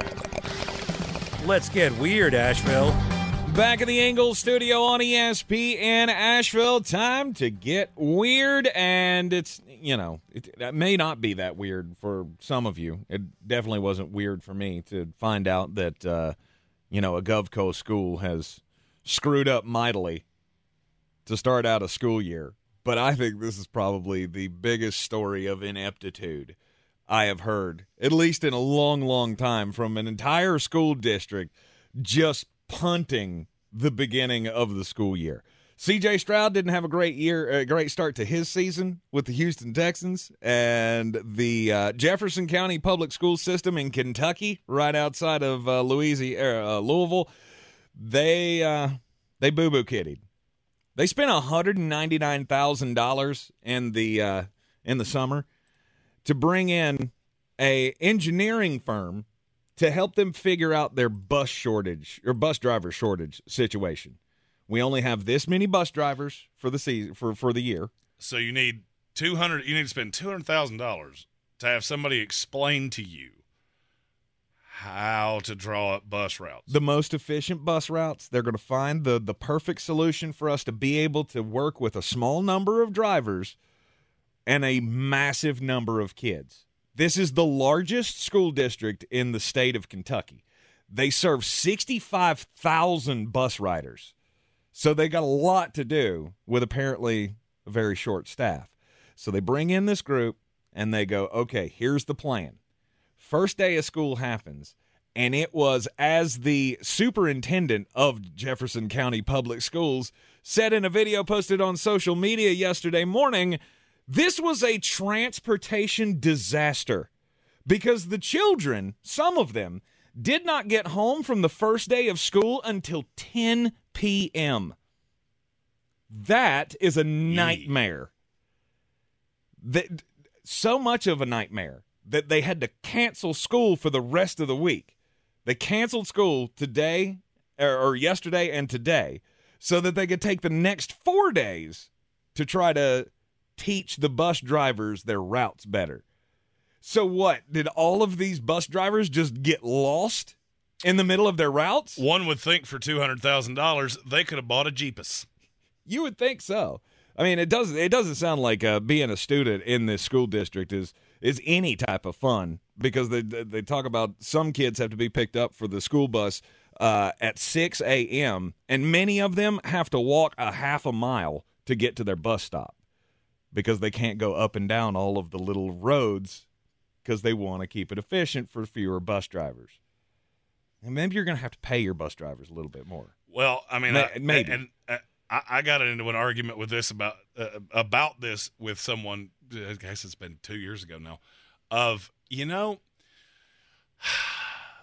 two jobs that we can't seem to fill at this point are fast food establishments, which are, which are predominantly filled by kids, Mm-hmm. and school bus drivers, which has to deal with kids. Maybe it's because a higher percentage of kids are jerks.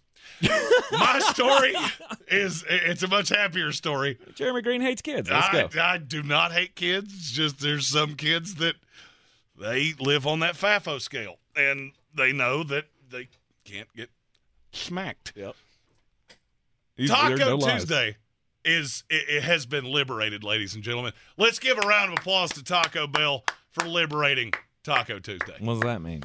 So Taco Tuesday, the the term was trademarked by a, a company called uh, Taco Billy's, I think it's Taco Billy's. Taco John's, excuse me. I knew it was a, I knew it was a men's name that didn't sound right. They had the trademark in 49 states. Gregory's now remains having the trademark in New Jersey. Taco John's gave up the trademark because Taco Bell basically sued them to get it away from them. So they just Okay. gave it up. Okay. Taco Bell donated millions of dollars to charity to get them to do it.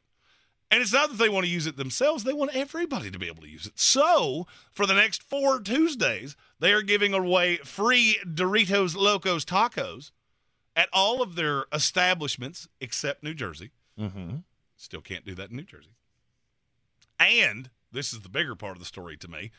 On September the 12th, they are having a huge Taco Tuesday celebration in collaboration with DoorDash. They're putting $5 million towards orders from any participating vendor that sells Mexican food.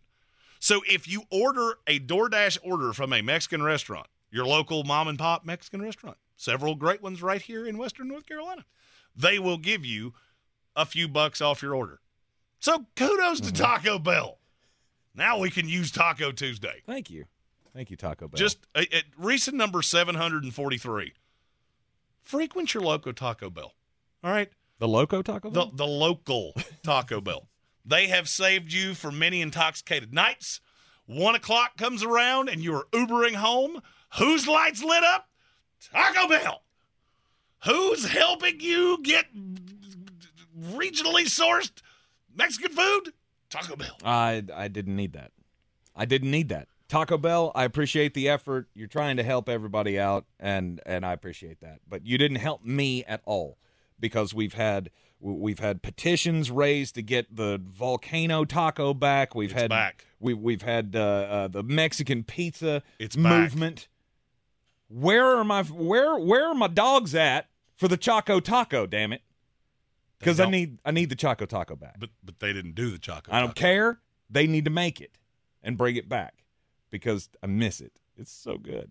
It's so good. Damn Klondike for for getting rid of that. But but they didn't do that. That's not their thing. I don't care. To bring back. I don't care. Taco Bell, I need you to solve the real problems.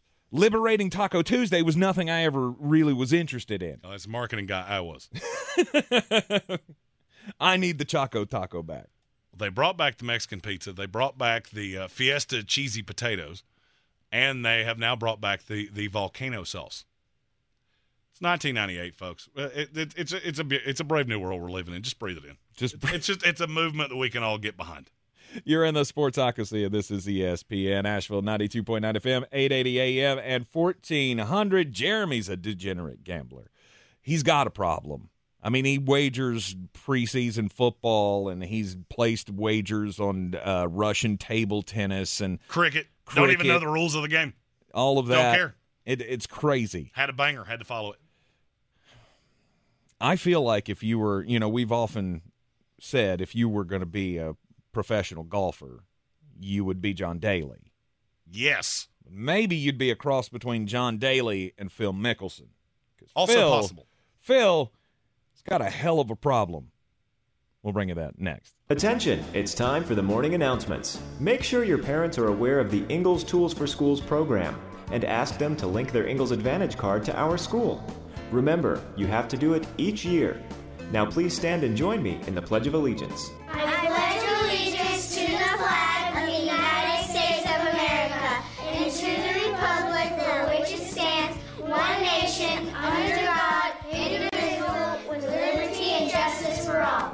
Running a small business is no small task.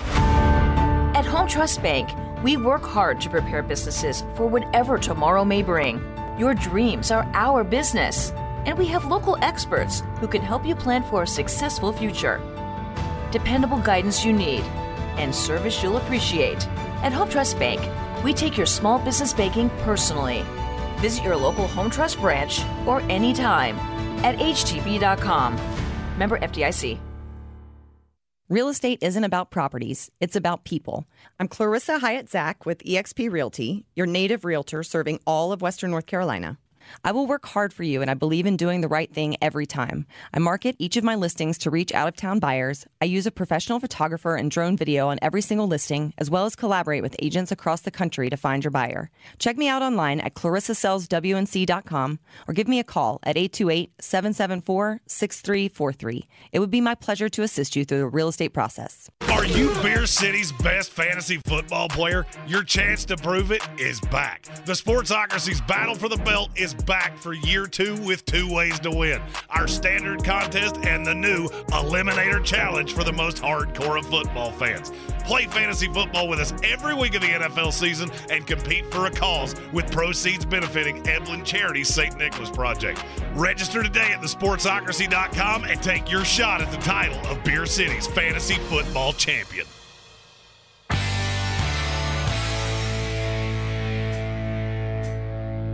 The Sportsocracy. That is some good, clean family fun there, eh, Cot?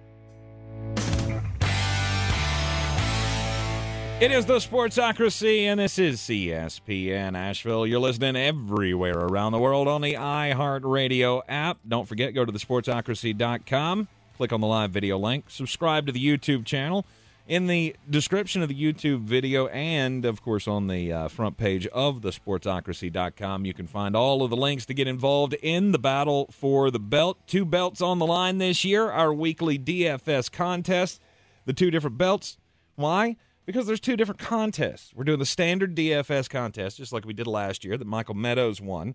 He'll be defending his title in that this year, but we also have the new Eliminator Challenge that kind of raises the, the level of difficulty on the DFS game, where you can only use one. You can only use a guy three times throughout the season.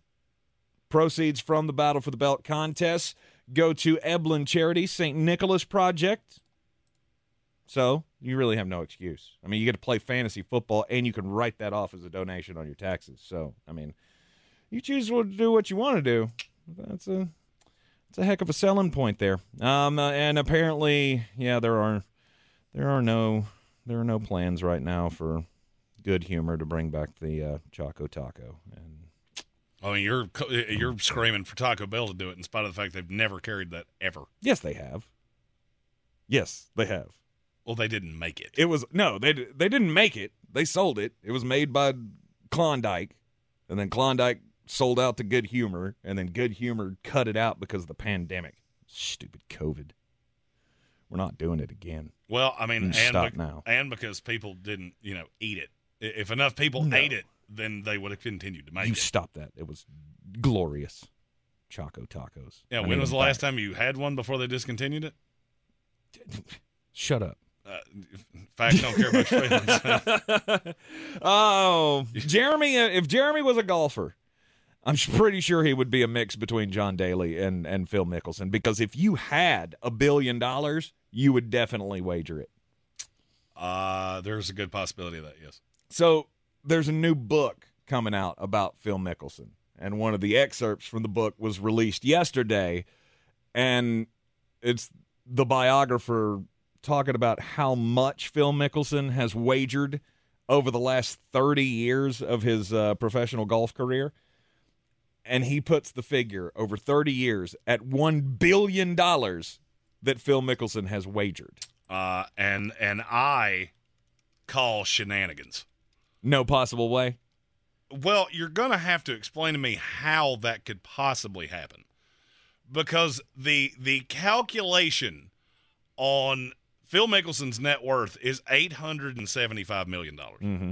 So if he had wagered a billion dollars over the course of his life, he would be holding the a, a Wheaties box that he had cut in half, saying, "We'll gamble for food." Because that math don't math. I mean, Now, it doesn't mean he sounds a lot better when you say no, I, and I get that. But if you win at that level, you're gonna keep doing it mm-hmm. because Phil has has already told us he has a gambling problem. Had. Had a gambling problem. Mm-hmm. Phil Mickelson says that he doesn't do that anymore. That he had to go through hundreds of hours of therapy to solve his gambling problem, and now he doesn't gamble at that at that level anymore. and then somebody, I think there was a Twitter battle between him and somebody else, and they said, "Yeah, well, what about uh, you trying to tell me you don't gamble on the golf course?" He's like, "No, wait a minute, wait a minute, I didn't say that. Said I don't gamble to the level that I did, because right now I cap all of my wagers during a round of golf at a thousand dollars." Like, oh well, you so you still The- have see, a problem. People like Phil Mickelson saying they have a have a gambling addiction. It kind of reminds me of like when Tiger Woods said he had a sex addiction, and he had to go to a to a clinic to be to be healed. And the only thing I could think of was, "What'd you get caught doing?"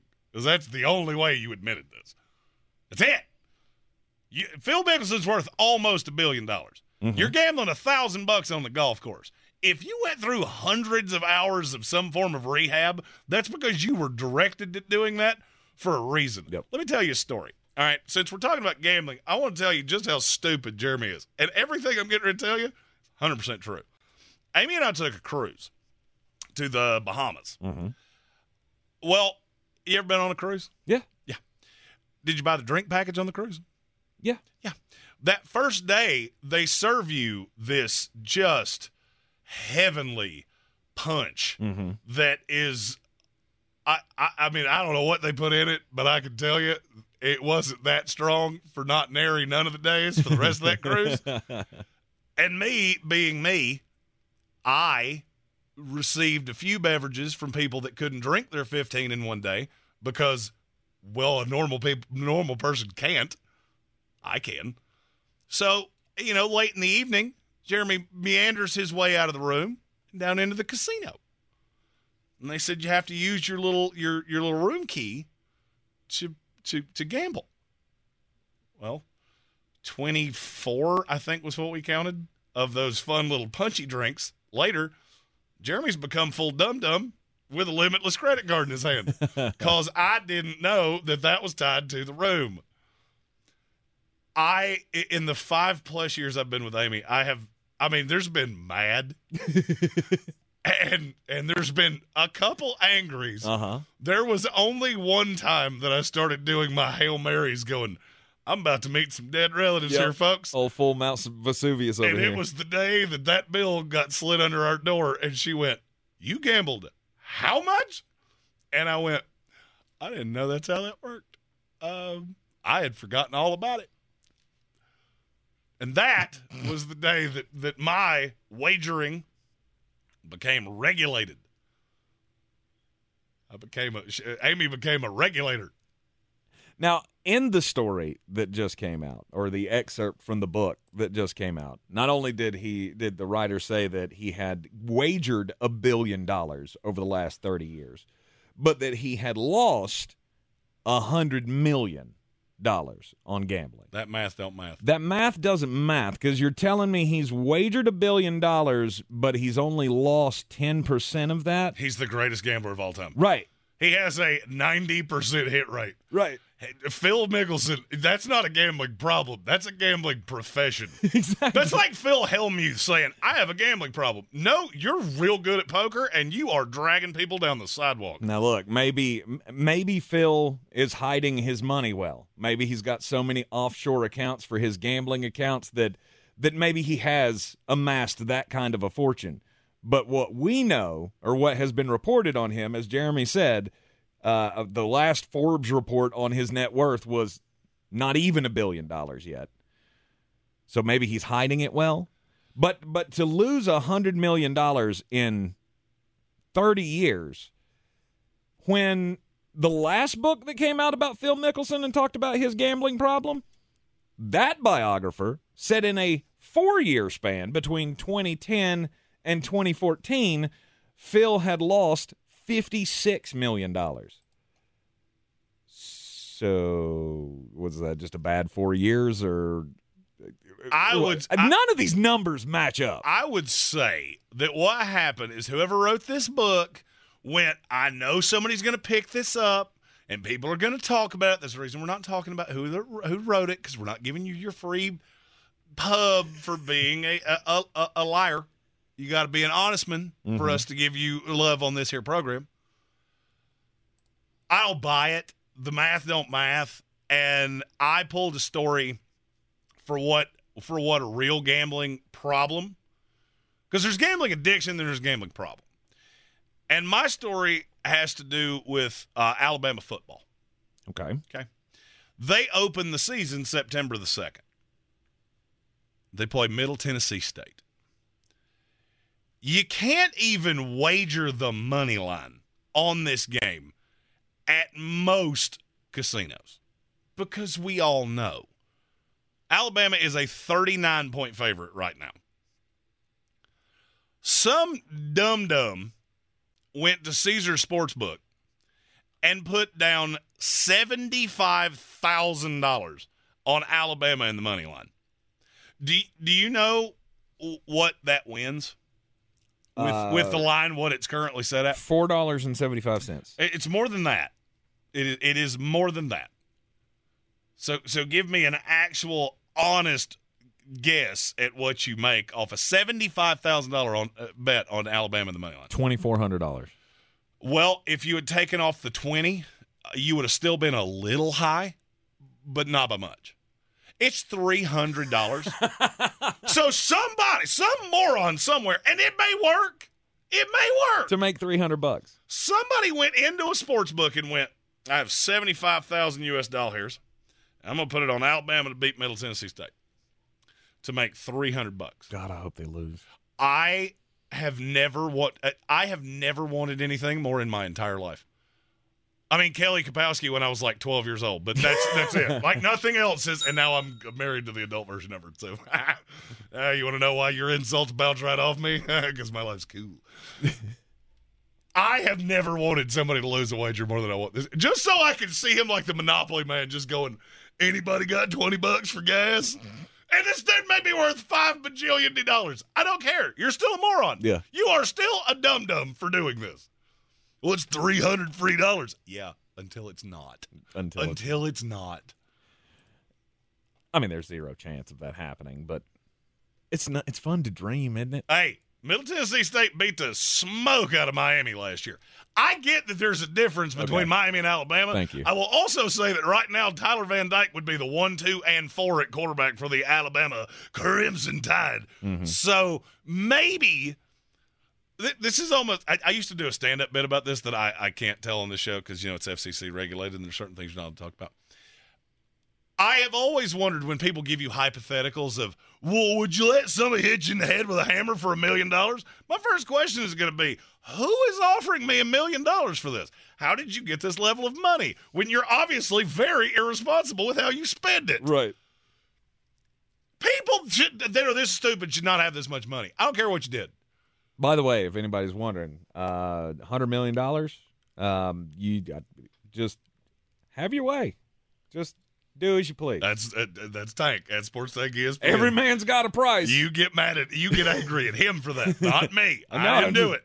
I- You don't have to stop it just hitting me once with the hammer. I mean, you want to talk about wiffle ball bats and all that? Hey, Hundred million dollars, you can hit me with a car. You can hit me with a NASCAR car in, the, in turn three at I'll Talladega. take my chances. I don't know how it, I don't know how it'll work. As long as this isn't like the Powerball, I can't have the money if I die. Uh, yeah, no, like I need the lump needs- sum I need this up to go to front. Amy. Yeah, I need the lump sum up front. Let's go.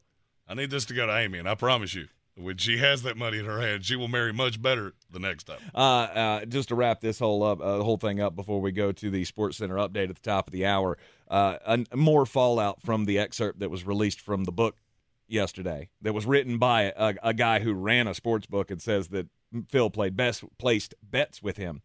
Said that Phil also placed a four or tried to place a four hundred thousand dollar wager on the American team in the 2012 Ryder Cup in which he was playing in.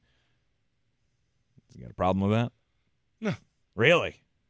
I don't have a problem on golfers wagering. I don't because you can only affect you. Right, right. You can only affect yourself. I mean, you look. Phil Mickelson played f- what three times in that Ryder Cup. If he lost all of them, you're still probably going to win. Mm-hmm. So it's I, I have no issue with that. I will say this: I do not like Rory McIlroy, but I will give him credit. He had the perfect line when he was asked about this. Yes, he did. Uh, and he said, "Yeah, Phil can uh, he, can- he can wager on this year's Ryder Cup because he won't be involved in it." Boom! Good for you. Good for you, Rory. Uh, that sent a lot of people into a tailspin. Oh my gosh, Phil's wagering on team sports, even though it's. I mean, I guess it is a team sport. If he put money on the whole USA team to win, and he's a part of the team, I could see that. The guy said he didn't place the bet. He said he called me and wanted me to place the bet, but I didn't do it. But I can't tell you that he didn't go somewhere else to place that wager as well. So you don't have a problem with golfers wagering at all. I don't care. Okay. You can only affect yourself. Team sports, that's different. That is That's one team versus another team, and if one of you's taking a dive, that that changes things. right.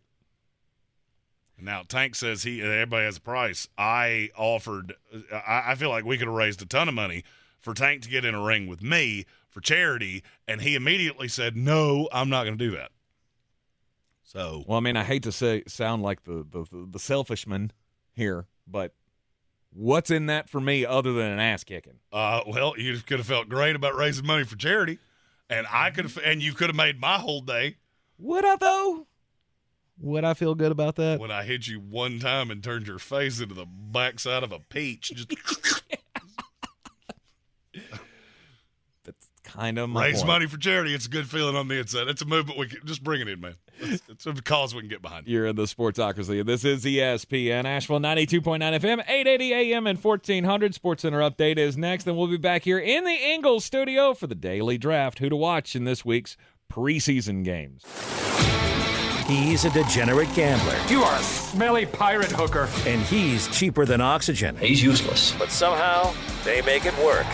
Jeremy Green, Tank Spencer. There's no holding back in the Sportsocracy, presented by Ingles Supermarkets. This is ESPN Asheville 92.9 FM, 880 AM and 1400. You can hear ESPN Asheville and the Sportsocracy anywhere you go on the iHeartRadio app. Take us with you everywhere you go. And also, you can watch us live in the Ingles studio on the YouTubes. Just go to thesportsocracy.com, click that live video link, subscribe to the channel. That way you can join us in the chat and get your thoughts in on whatever we're talking about. You got a topic idea, you can throw that out in the chat as well. Um, and uh, don't forget to sign up for the Battle for the Belt, our DFS contest, all throughout the NFL season. Uh, we've we- we've got a lot of signups for this already. Everybody has uh, been more than willing to give to charity to play in the in the, in these tournaments, these events. We got two separate contests, two belts on the line, and the proceeds going to Eblen Charities St. Nicholas Project. Um, so go to the website, thesportsocracy.com, or just look in the uh, description of the YouTube video for all of the links. In fact, the uh, QR codes are up on the screen right now. Click on those or uh, scan those, sign up for the Battle for the Belt, all going to a great cause. And of course, it's a whole lot of fun throughout the season competing with you. Now, it's the top of the third hour of the program. And as we do, it's time for the daily draft. This weekend, football's back. Two games last night in the preseason. We got six tonight. We got another six tomorrow. And then we got two on Sunday. Weekend chock full of football. But Three days of commercial-free football. not commercial free at all. It is not commercial and free, and you're not football. and and you're not going to be pleased by most of what you see. However, there are things to look for in spring or in the uh, training camps here, and that's today's daily draft. What players are Jeremy and I most looking forward to see play this weekend? Jeremy, you've got the number one pick. Oh, this is easy as it could possibly be. Because there's not many quarterback controversies. I and I'm and I'm totally cheating here, and I don't care. Mm-hmm. Every Tampa Bay quarterback. It almost can't be as bad as I think it is. But what if it is? Mm-hmm. But for what if it is?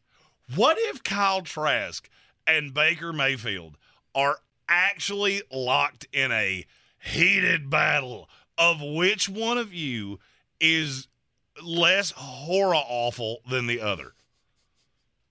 Because that's what it sounds like. That's exactly what it sounds like. And if that were not the case, they wouldn't be telling you that. You wouldn't have Dave Canales out here talking about the dead heat at quarterback if this wasn't an actual question. Right? And that's that to me is the saddest part. I know exactly what Baker Mayfield is. I know what I have been told Kyle Trask is. Mm-hmm. Apparently, two years behind Tom Brady wasn't enough to fix the fact that he's not very good.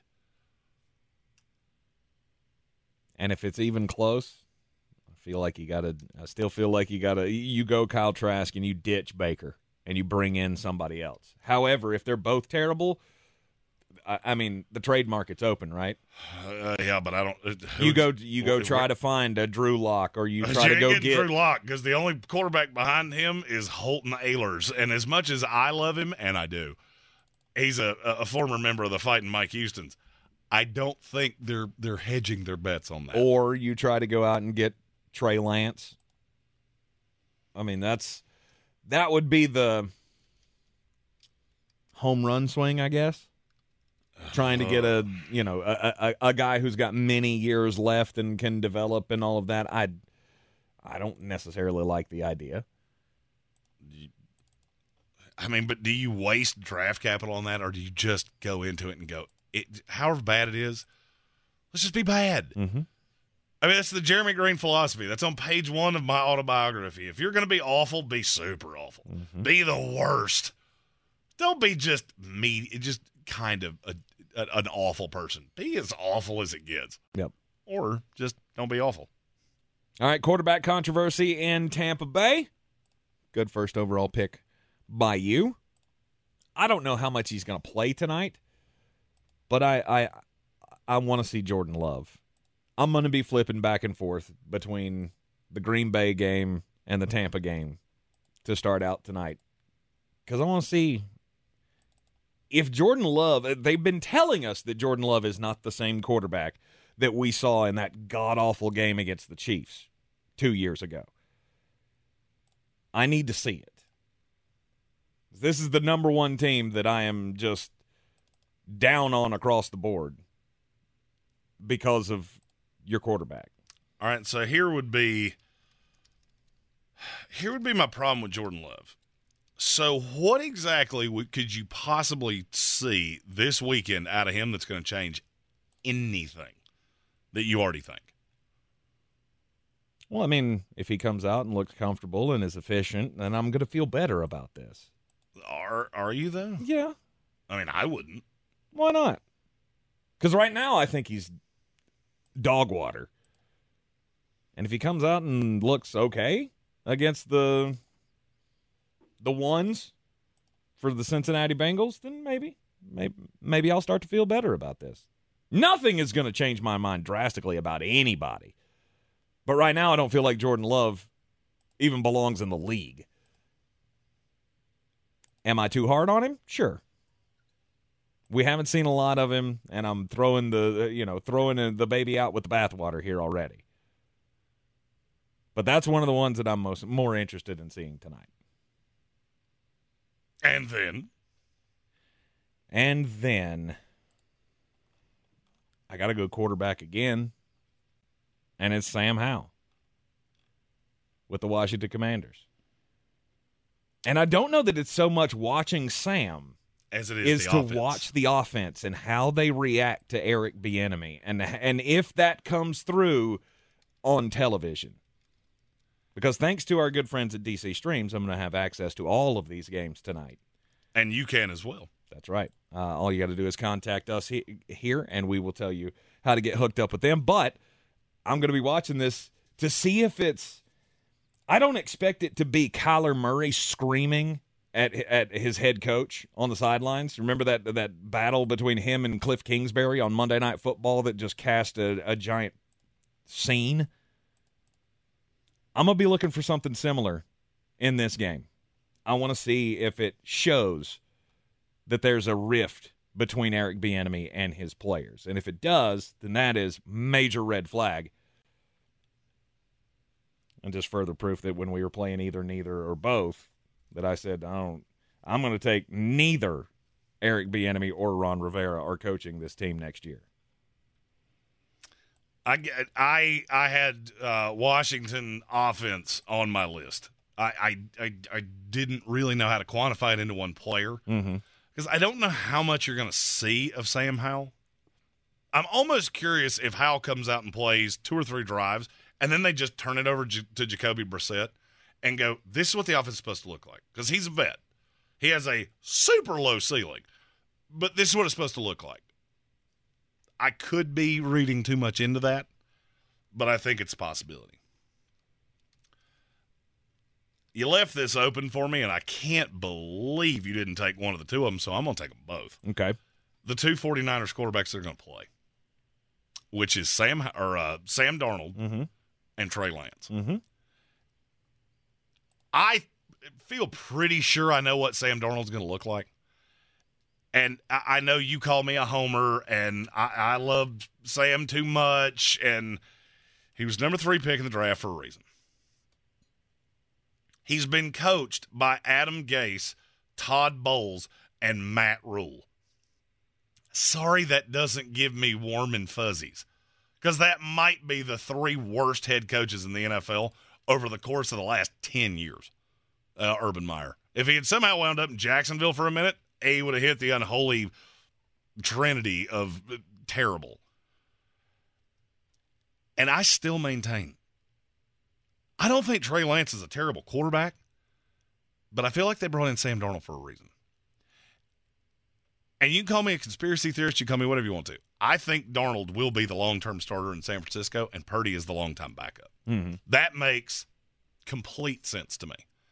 And then you try to get something out of Trey Lance. You were talking about Tampa Bay. I don't think you would be one of the teams that would be interested because you know you're bad. If your quarterback situation is as bad as I think it is, you couldn't win five games with anybody playing quarterback. You're this far into camp, you're going to have to learn the offense. It's a way different offense, offense than what he's in right now. Mm-hmm. I don't think you're wasting draft capital on that. But the team I will tell you, and they have been connected to him for as long as I can remember, is the Atlanta Falcons. Arthur Smith is a phenomenal coach. I know people don't see that because the wins and the losses haven't been there. He's a great coach. And I just have this weird feeling that San Francisco game's against the Raiders. It's the last game of the weekend. I think Darnold plays more than you think, maybe even into the second quarter. And then it's the Trey Lance show. Mm-hmm. My favorite bet of the weekend San Francisco minus a billion. I don't care what that number is. You're going to see two high level quarterbacks for a long time. And the Raiders are going to trot out Aidan O'Connell. Good luck with that. Right. So Trey Lance plays a lot this weekend, which would make sense. And hopefully he can put something out there that other teams will be interested in. Because right now, that's all he is. Right now, he's a trade piece because he has no future in San Francisco. I can't see a path now where they go back to him. Back to Trey? Right. that would Because even if Purdy that would blows require up, a lot. right? Even if Purdy blows up, Sam's the next in line, and then Sam's got to be just terrible for you to throw in Trey. I honestly don't believe he's on this roster for much longer. Well, somebody's going to have to come off something because they're not just going to give up a guy that they gave up that much capital for for nothing. But I could easily see Atlanta being the team that that gives up something. Mm-hmm. All right, and then I, I'm gonna I'm going to find a way to say this where you're not going to make me really angry. okay, It's Stetson Bennett. okay, The Rams, and you were the one that told me this before the show. The Rams have the most bereft of talent roster in the NFC. Now, you've got some high side players with Kupp, but he's hurt right now. mm-hmm. Stafford, he's had injury issues. Do I really think they would turn this team over to Brett Rypien? No, I don't. I also find it to be insane that they spent a fourth round pick on a quarterback that I think has no ceiling whatsoever. So you saw something. And historically, Les Snead has drafted pretty well in those back end rounds. Mm-hmm. If you listen out of camp, Stetson's been the star, and everybody. All right, show me. put your money where your mouth is. I want to see this kid that to me does not look like an NFL football player. I didn't have a draftable grade on him. I want to see him in a uniform against real life NFL players running a real life NFL uh, offense, and I want to see what that looks like. Mm-hmm. Chargers and the Rams tomorrow night, nine o'clock. It's going to be the featured game on the NFL Network. Stetson has surprised everybody at every step of his career. Coming to Georgia as a walk on, then leaving, then coming back, sitting behind stars, and then finally got the chance. And he's done nothing but impress since. Mm-hmm. Put up amazing numbers in that Todd Monken offense. Nobody expected him to be that good. No. And I think and, and and I think his camp story is exactly the same. Not many people expected him to be as good as he is. Some dudes can just play. I don't have to be the physical freak that Anthony Richardson is. I don't have to have the strongest arm on the planet to be okay, to be serviceable No. at quarterback. And I think that's what Stetson can be. I think he can be the Colt McCoy who hangs around for a long time and be, and is a backup and is a leader and is eventually going to be a coach in this league. I I see that fully in his path. What I don't like is that this is a team that needed players that are going to play right now. Mm-hmm. He might need to play right now. That's where I was headed with this. Is is it in? I mean, look, because the Rams tried to trade Matthew Stafford in the offseason and nobody bit. No. That's not an opinion. That's a fact. Mm-hmm. So, what was your plan? Like, let's say, God forbid, a quarterback gets hurt, and somebody calls the Rams and goes, "We'll t- and go, we'll take Matthew Stafford right now." Are you really planning on stop, uh, trotting Stetson Bennett out there for 17 games? Because if somebody offered it, they'd do it right now. Mm-hmm. And I refuse to believe that you uh, would go into a season, even knowing you're as bad as you are, with Brett Rypien. Now, you will have a first round pick next year for the first time since, oh, I don't know, uh, two presidential terms ago. Right. So you would be one of those teams that's contending for a quarterback unless Stetson can show enough that you didn't just completely burn a fourth round pick. If he's what you just said and he's a solid backup, you set a fourth round pick on fire. To me, this Mhm. team's not good enough to be taking backup quarterbacks in the fourth round. Yep. You've got to figure out what he is and if this camp hype is just hype or if there's something to it. Okay. You're in the Sportsocracy. This is ESPN Asheville, 92.9 FM, 880 AM, and 1400. Who are we looking forward to seeing most this weekend in the preseason action? Six games tonight, six games tomorrow, two games on Sunday. We've already got two in the books. Football is back. If cleanliness is next to godliness, look around the car right now. Is that very godly? Look, life comes at you fast, but so does WBNC Auto Detailing. They have the tools to make your interior look like it's coming off the showroom floor. You don't believe me? Check them out on Instagram. All that filth and years of stains disappear. WBNC Auto Detailing does full interior and exterior details with paint correction, and they do wax and ceramic coatings. Call WBNC Auto Detailing at 455 3700. Premium care with a Southern hospitality touch. At Ingles, we're proud to sponsor area athletics at all levels. Whether we're building new fields for T ball, celebrating Friday night rivals, televising college basketball games, bringing the Fan Fest to semi pro soccer, or taking you out to the ball game at your minor league park. We're here for the fans. No one gets the dedication to the home team like you guys. And we've got all the sports you can handle. It's all in the bag. Ingles, low prices, love the savings.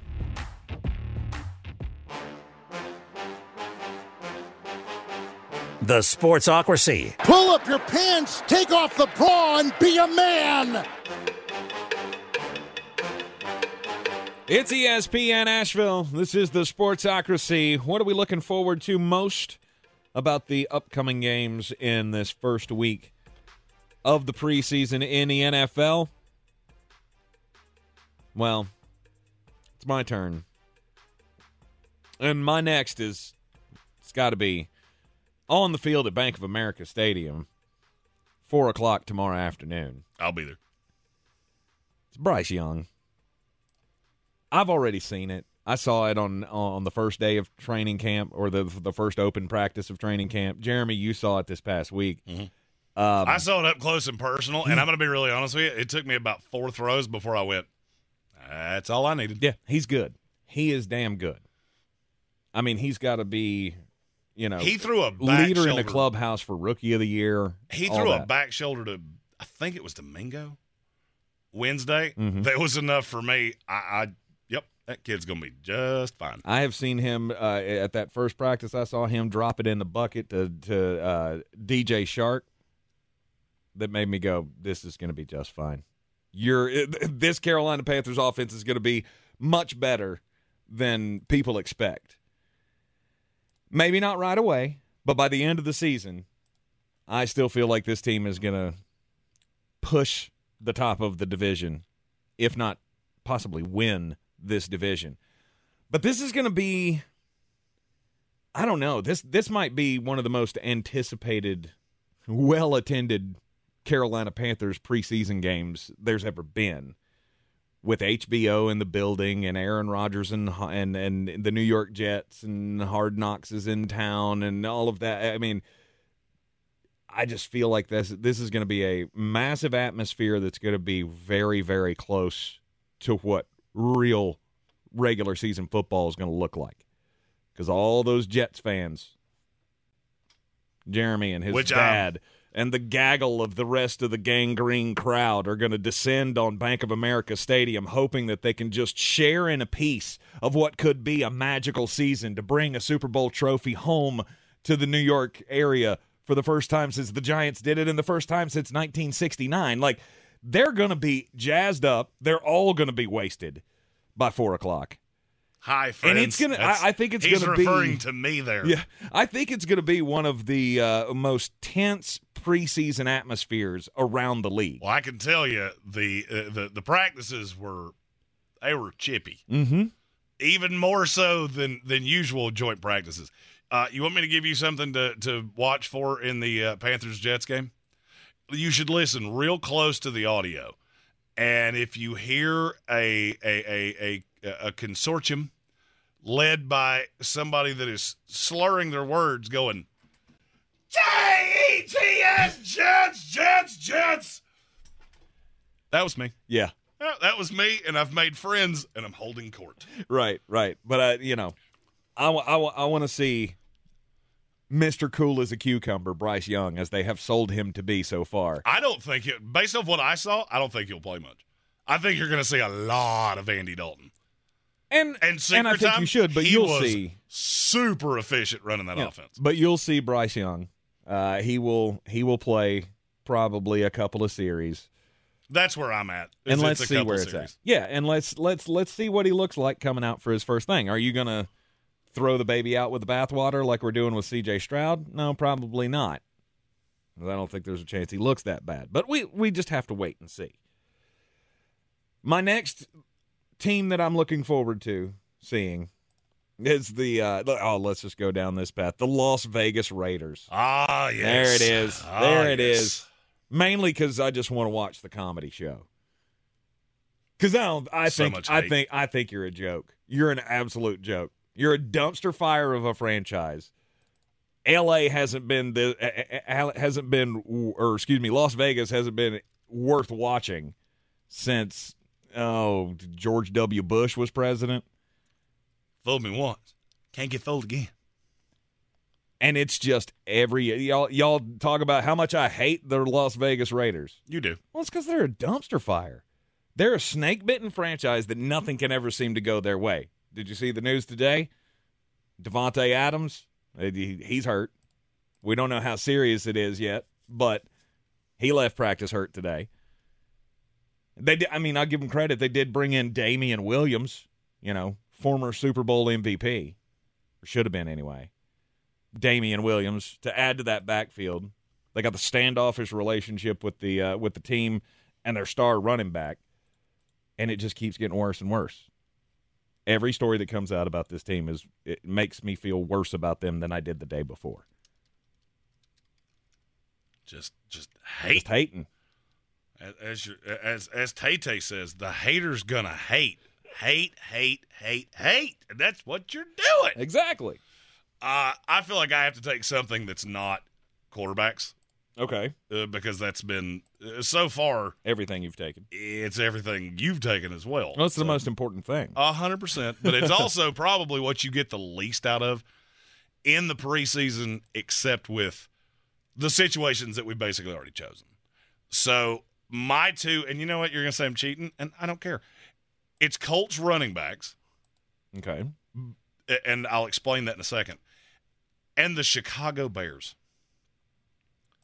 I tried to narrow this down to the receivers or the defense. No, I to see it all.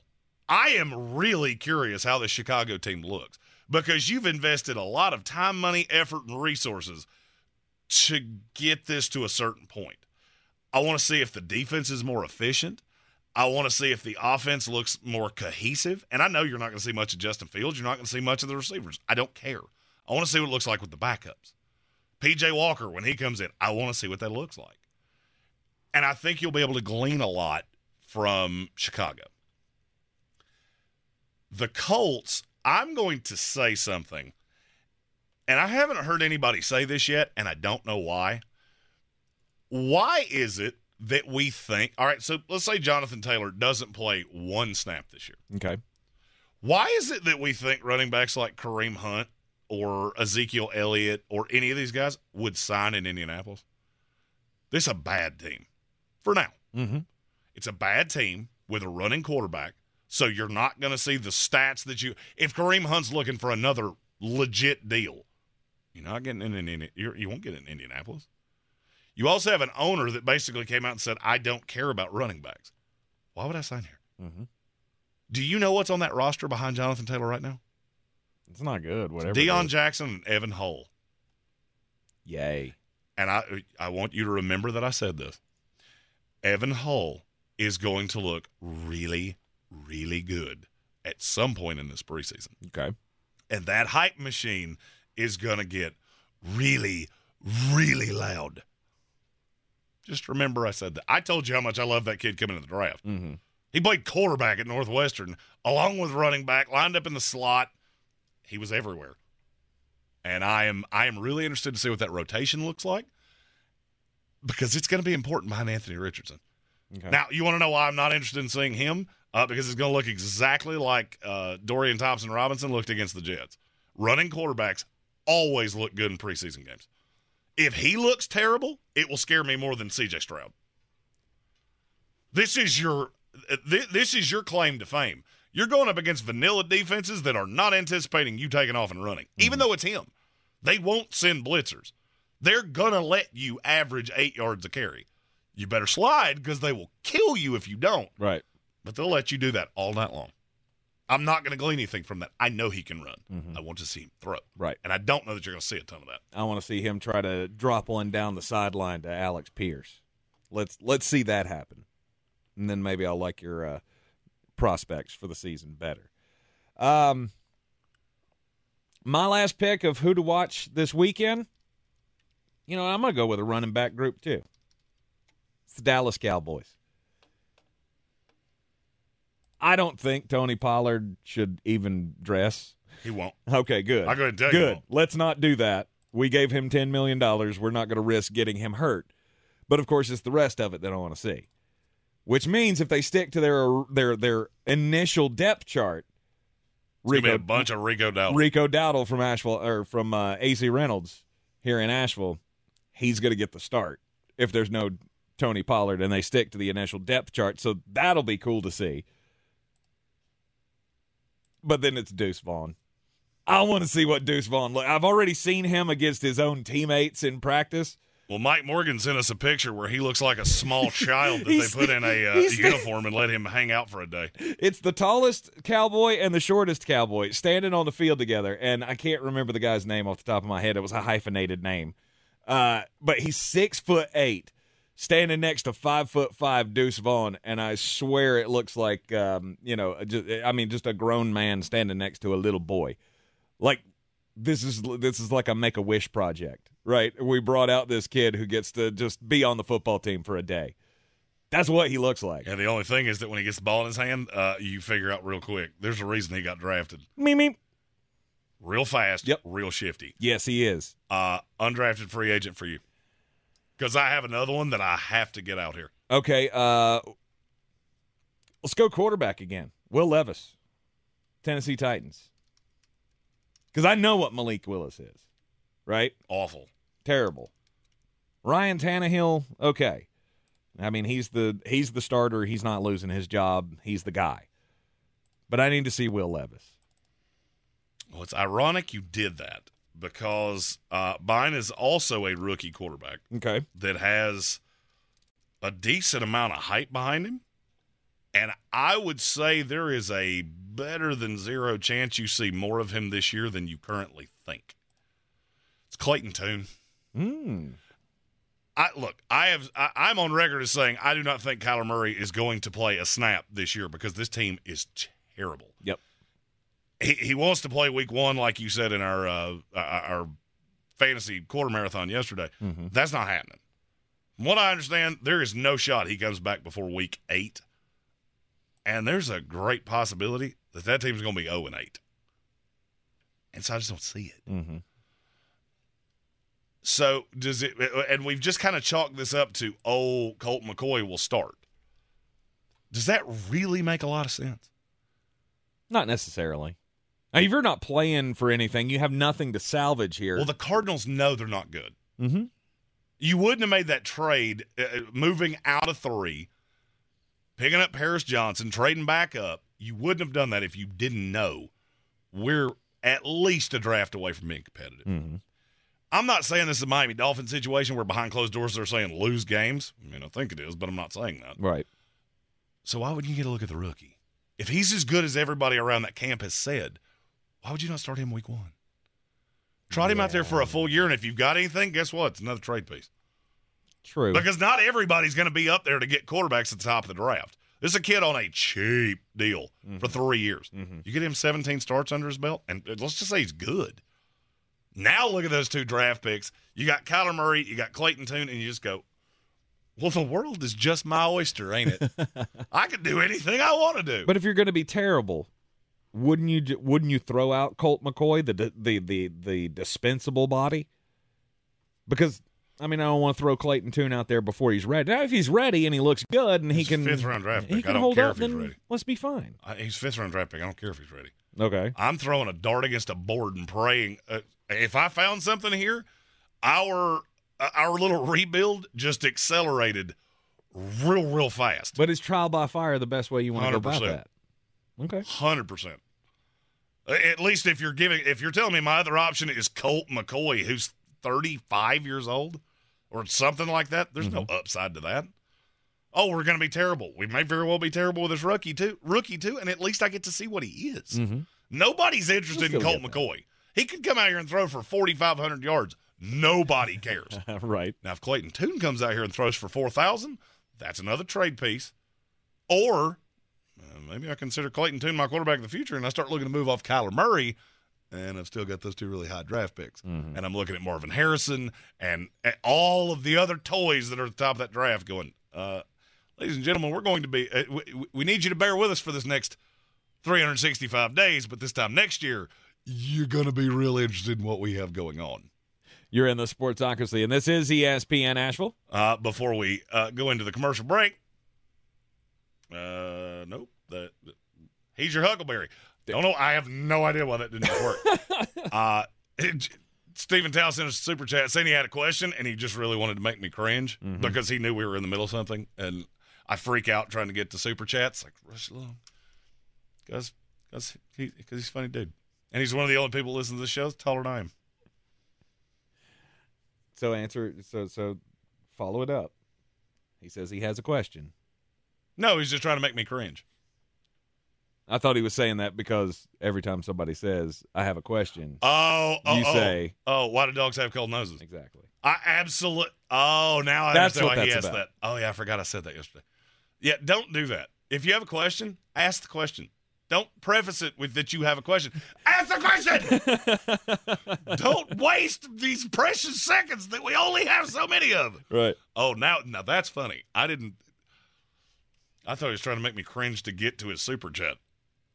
That's even better than I thought it was. You're in the Good for you. Sportsocracy. This is ESPN Asheville 92.9 FM, 880 AM, 1400. Heard everywhere on the iHeartRadio app. At Ingles, whether we're celebrating Friday night rivals, televising college basketball games, bringing the Fan Fest to semi pro soccer, or taking you out to the ball game at your minor league park, it's all in the bag. Ingles, low prices, love the savings.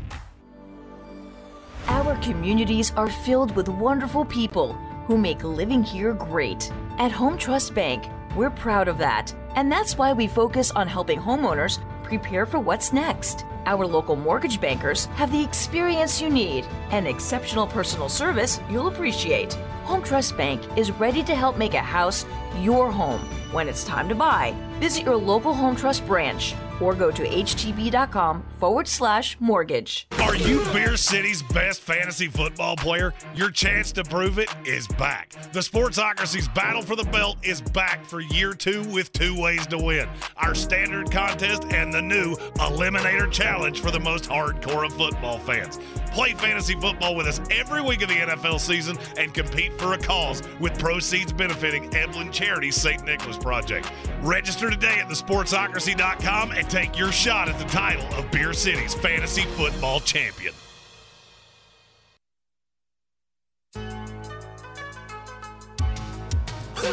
You're in the Sportsocracy on ESPN Asheville and the iHeartRadio app.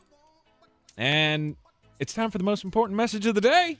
Don't do crimes. Uh, crimes are done in Limestone County, Alabama.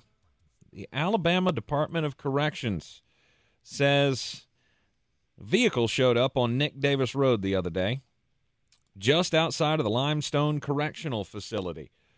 Somebody called the cops, or, or or maybe prison guards noticed that there was just this random car in the middle of the night on a road right next to the wall of the prison. And so they responded. And they found two gentlemen, arrested them, Alvin Andrews and Darius McDade, for uh, sending contraband into the prison. Now, it is the inventive way in which they went about delivering the items into the prison. Have you seen that show, um, The Mayor of Kingstown? Yes, it's awesome. It's awesome. Great. Jeremy Renner. You remember the, the the part in the movie where he, or the, in the show where he's giving the kid the golf ball or the tennis balls and Yes. he's hitting the tennis balls over Yes. the uh, so you know I've seen I've seen that. Uh, we've done stories about drones dropping off stuff over the prison uh, wall. I've never seen this though. When they caught these two guys, they they found a blue duffel bag that had inside of it three what looks like Coke bottles that are wrapped in black tape.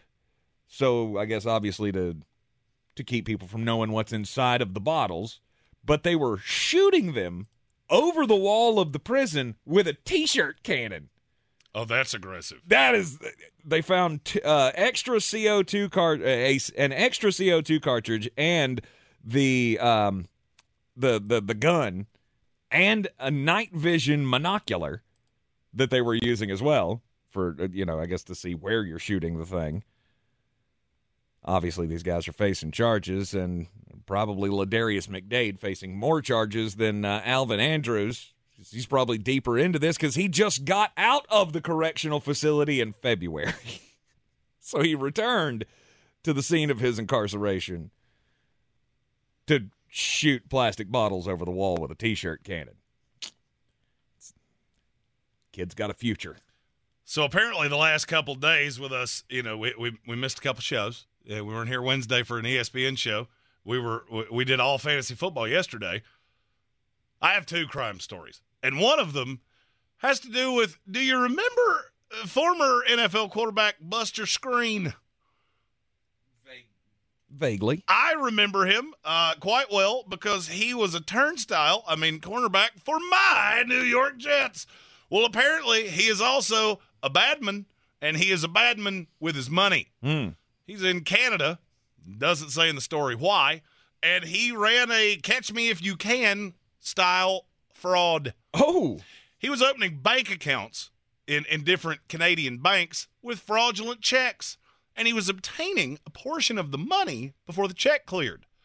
Well, there's the thing checks were completely worthless. A, why is anybody accepting a check? Mm-hmm. If you're under 80 years old, you're not allowed to write a check, period.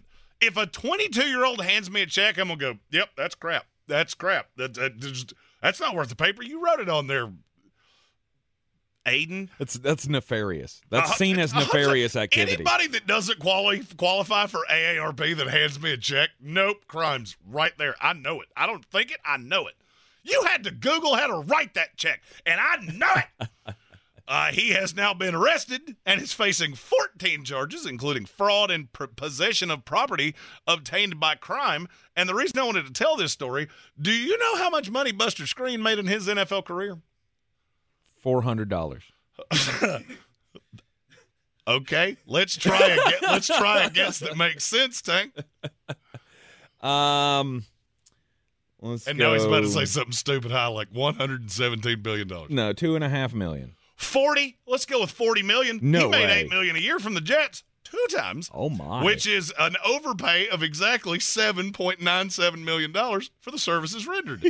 he's been stealing money from NFL teams for ten years, Yikes. so I'm not shocked he did it from banks. But a bunch. My next story comes from Florida.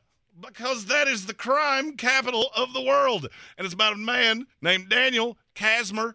He's 53 years old, and in his own words, he's not good at shoplifting. Here's why he said that. He went into a Walmart facility in Largo, Florida. He tried to steal a bicycle pump, a lock, and an inner tube. How did he try to steal it? Don't know. Got to turn Don't your know, mic don't on. know. What's the stupidest way you could try to steal something? Shove it under your shirt. That's exactly right. No way. He put it under his shirt. Now, I don't know how if you know how big a bicycle pump is. It's pretty sizable. Right.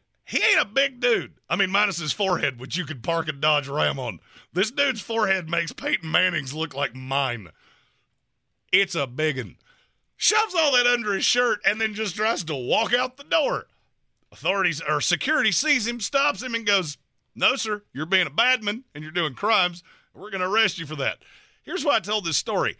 Other than him saying, I'm not good at shoplifting, he got arrested last week at a Walmart in St. Petersburg because he stole $20 worth of drinks and sandwiches using the exact same strategy. Do you realize how many drinks and sandwiches you have to try to steal to get to $20? In the Joe Biden This economy guy- too. Oh, you're not wrong. Uh, you're, you know what? You're not wrong. Oh, my buttons don't work. That would have been a perfect time for ah. Oh, what was I doing again? So this guy stacked himself up like the Michelin Man with turkey and cheeses and Coca-Colas and tried to walk out the front door, and then he did it again. Last time he was charged with possession of fentanyl and drug paraphernalia, and because it's Florida, they went, you know what? Those aren't even crimes here anymore. You just go on about your life there, Mr. Casmer. And guess what? They'll probably do it again. They charged him with a felony this time. Sure, he'll get off with a written promise to not do it again, because that's the judicial system. Mullet Mayor 2024. Yeah. Da-na-na-na-na-na. Jeremy, did you did you say you had seen the Untold series with Johnny Manziel? Uh, no, I was supposed to watch it, and to be quite frank with you, I have been so unbelievably busy this week, I haven't taken the time. Okay. Last night, I consumed a hundred beers, and the minute I walked in the front door, I looked at Damien and went, And if I do that, it's because if I consume two more, I will legally die. Yeah. I I watched it and I thought, man, this kid's a bigger sleazeball than I ever Oh, no imagined. Like th- just to hear him and his uh, quote unquote agent uh, talk about the lies that were told to make him to make the Johnny football persona bigger. Well, yeah, he had a uh, like walk-on kid taking his drug test for him. Mm-hmm. Uh, I think his dad was prepared to fake a heart attack to get him out of his drug test at the combine. Mm-hmm. Look, I, I mean, I'm a goodman, at least I try to be, and I live by a very simple philosophy of don't do crimes. So I have never dabbled in the procurement of other people's excrement, Right. which is holding on to somebody's piddle and using it to pass the drug test. You gotta really love drugs to go. I'm gonna let somebody pee in a cup and then I'm gonna carry it around for a while. Right.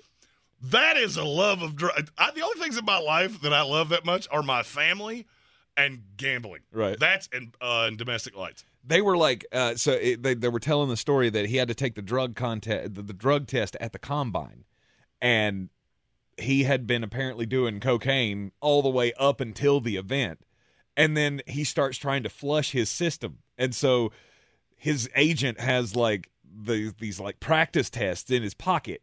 And he gets in and he's like, he gets on the elevator and there are like four GMs of NFL teams on the elevator. And he's like trying to hide the, the the the practice tests and that's how he was able to fool it by just drinking apparently boatloads of water and flushing his system the whole story about his family having money they made that up remember us talking about how there's a rich kid and he's from he comes was- from oil money That and was blah what blah they blah, blah. always said.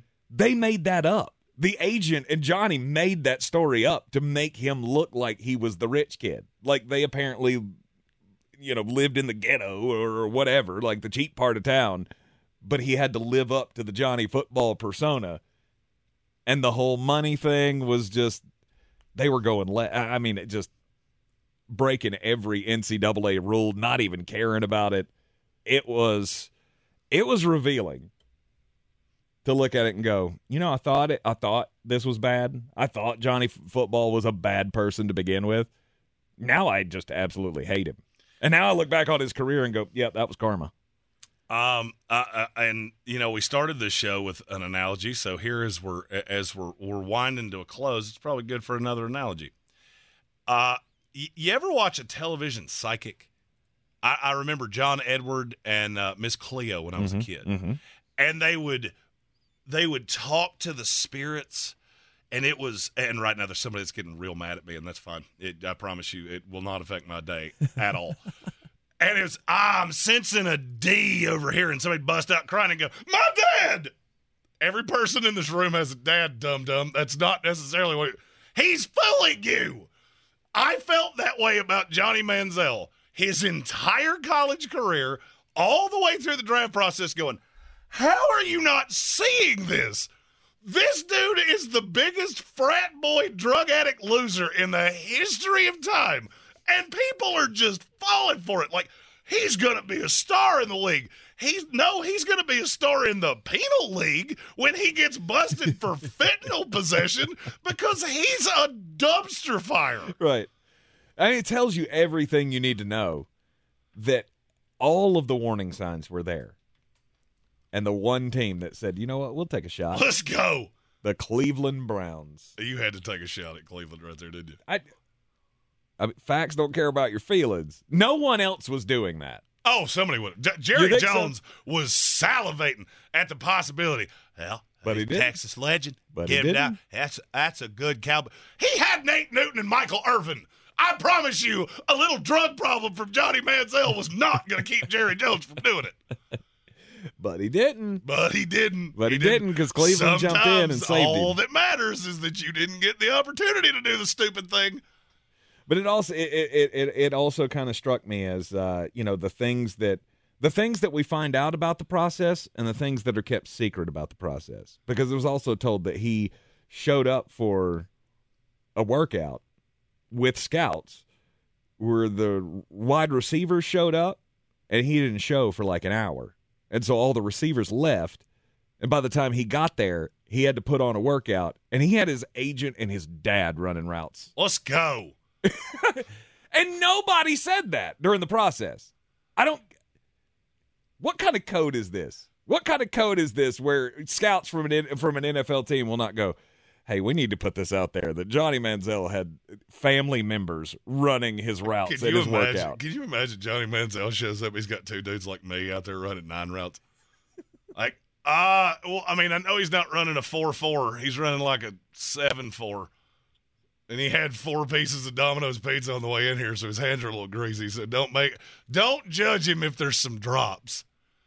Yeah, there, is there is nothing you could tell me about Johnny Manziel where I would go, no, that's not true. it just got worse and worse and worse as you were watching it. And then obviously by the end there was no there was no doubt as to yeah, every warning sign was there that this thing was going to go off the rails quickly.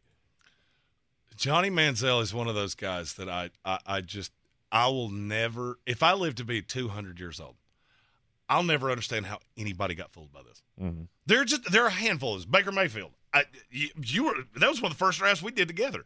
I'll never understand how he sat down in a room and anybody went, "Yeah, I'm tying my franchise to that." Mm-hmm. Uh, there were Josh Freeman was another one. I know he had a cannon, but every scout I've ever talked to that sat in a room with him went, he didn't understand this game at all.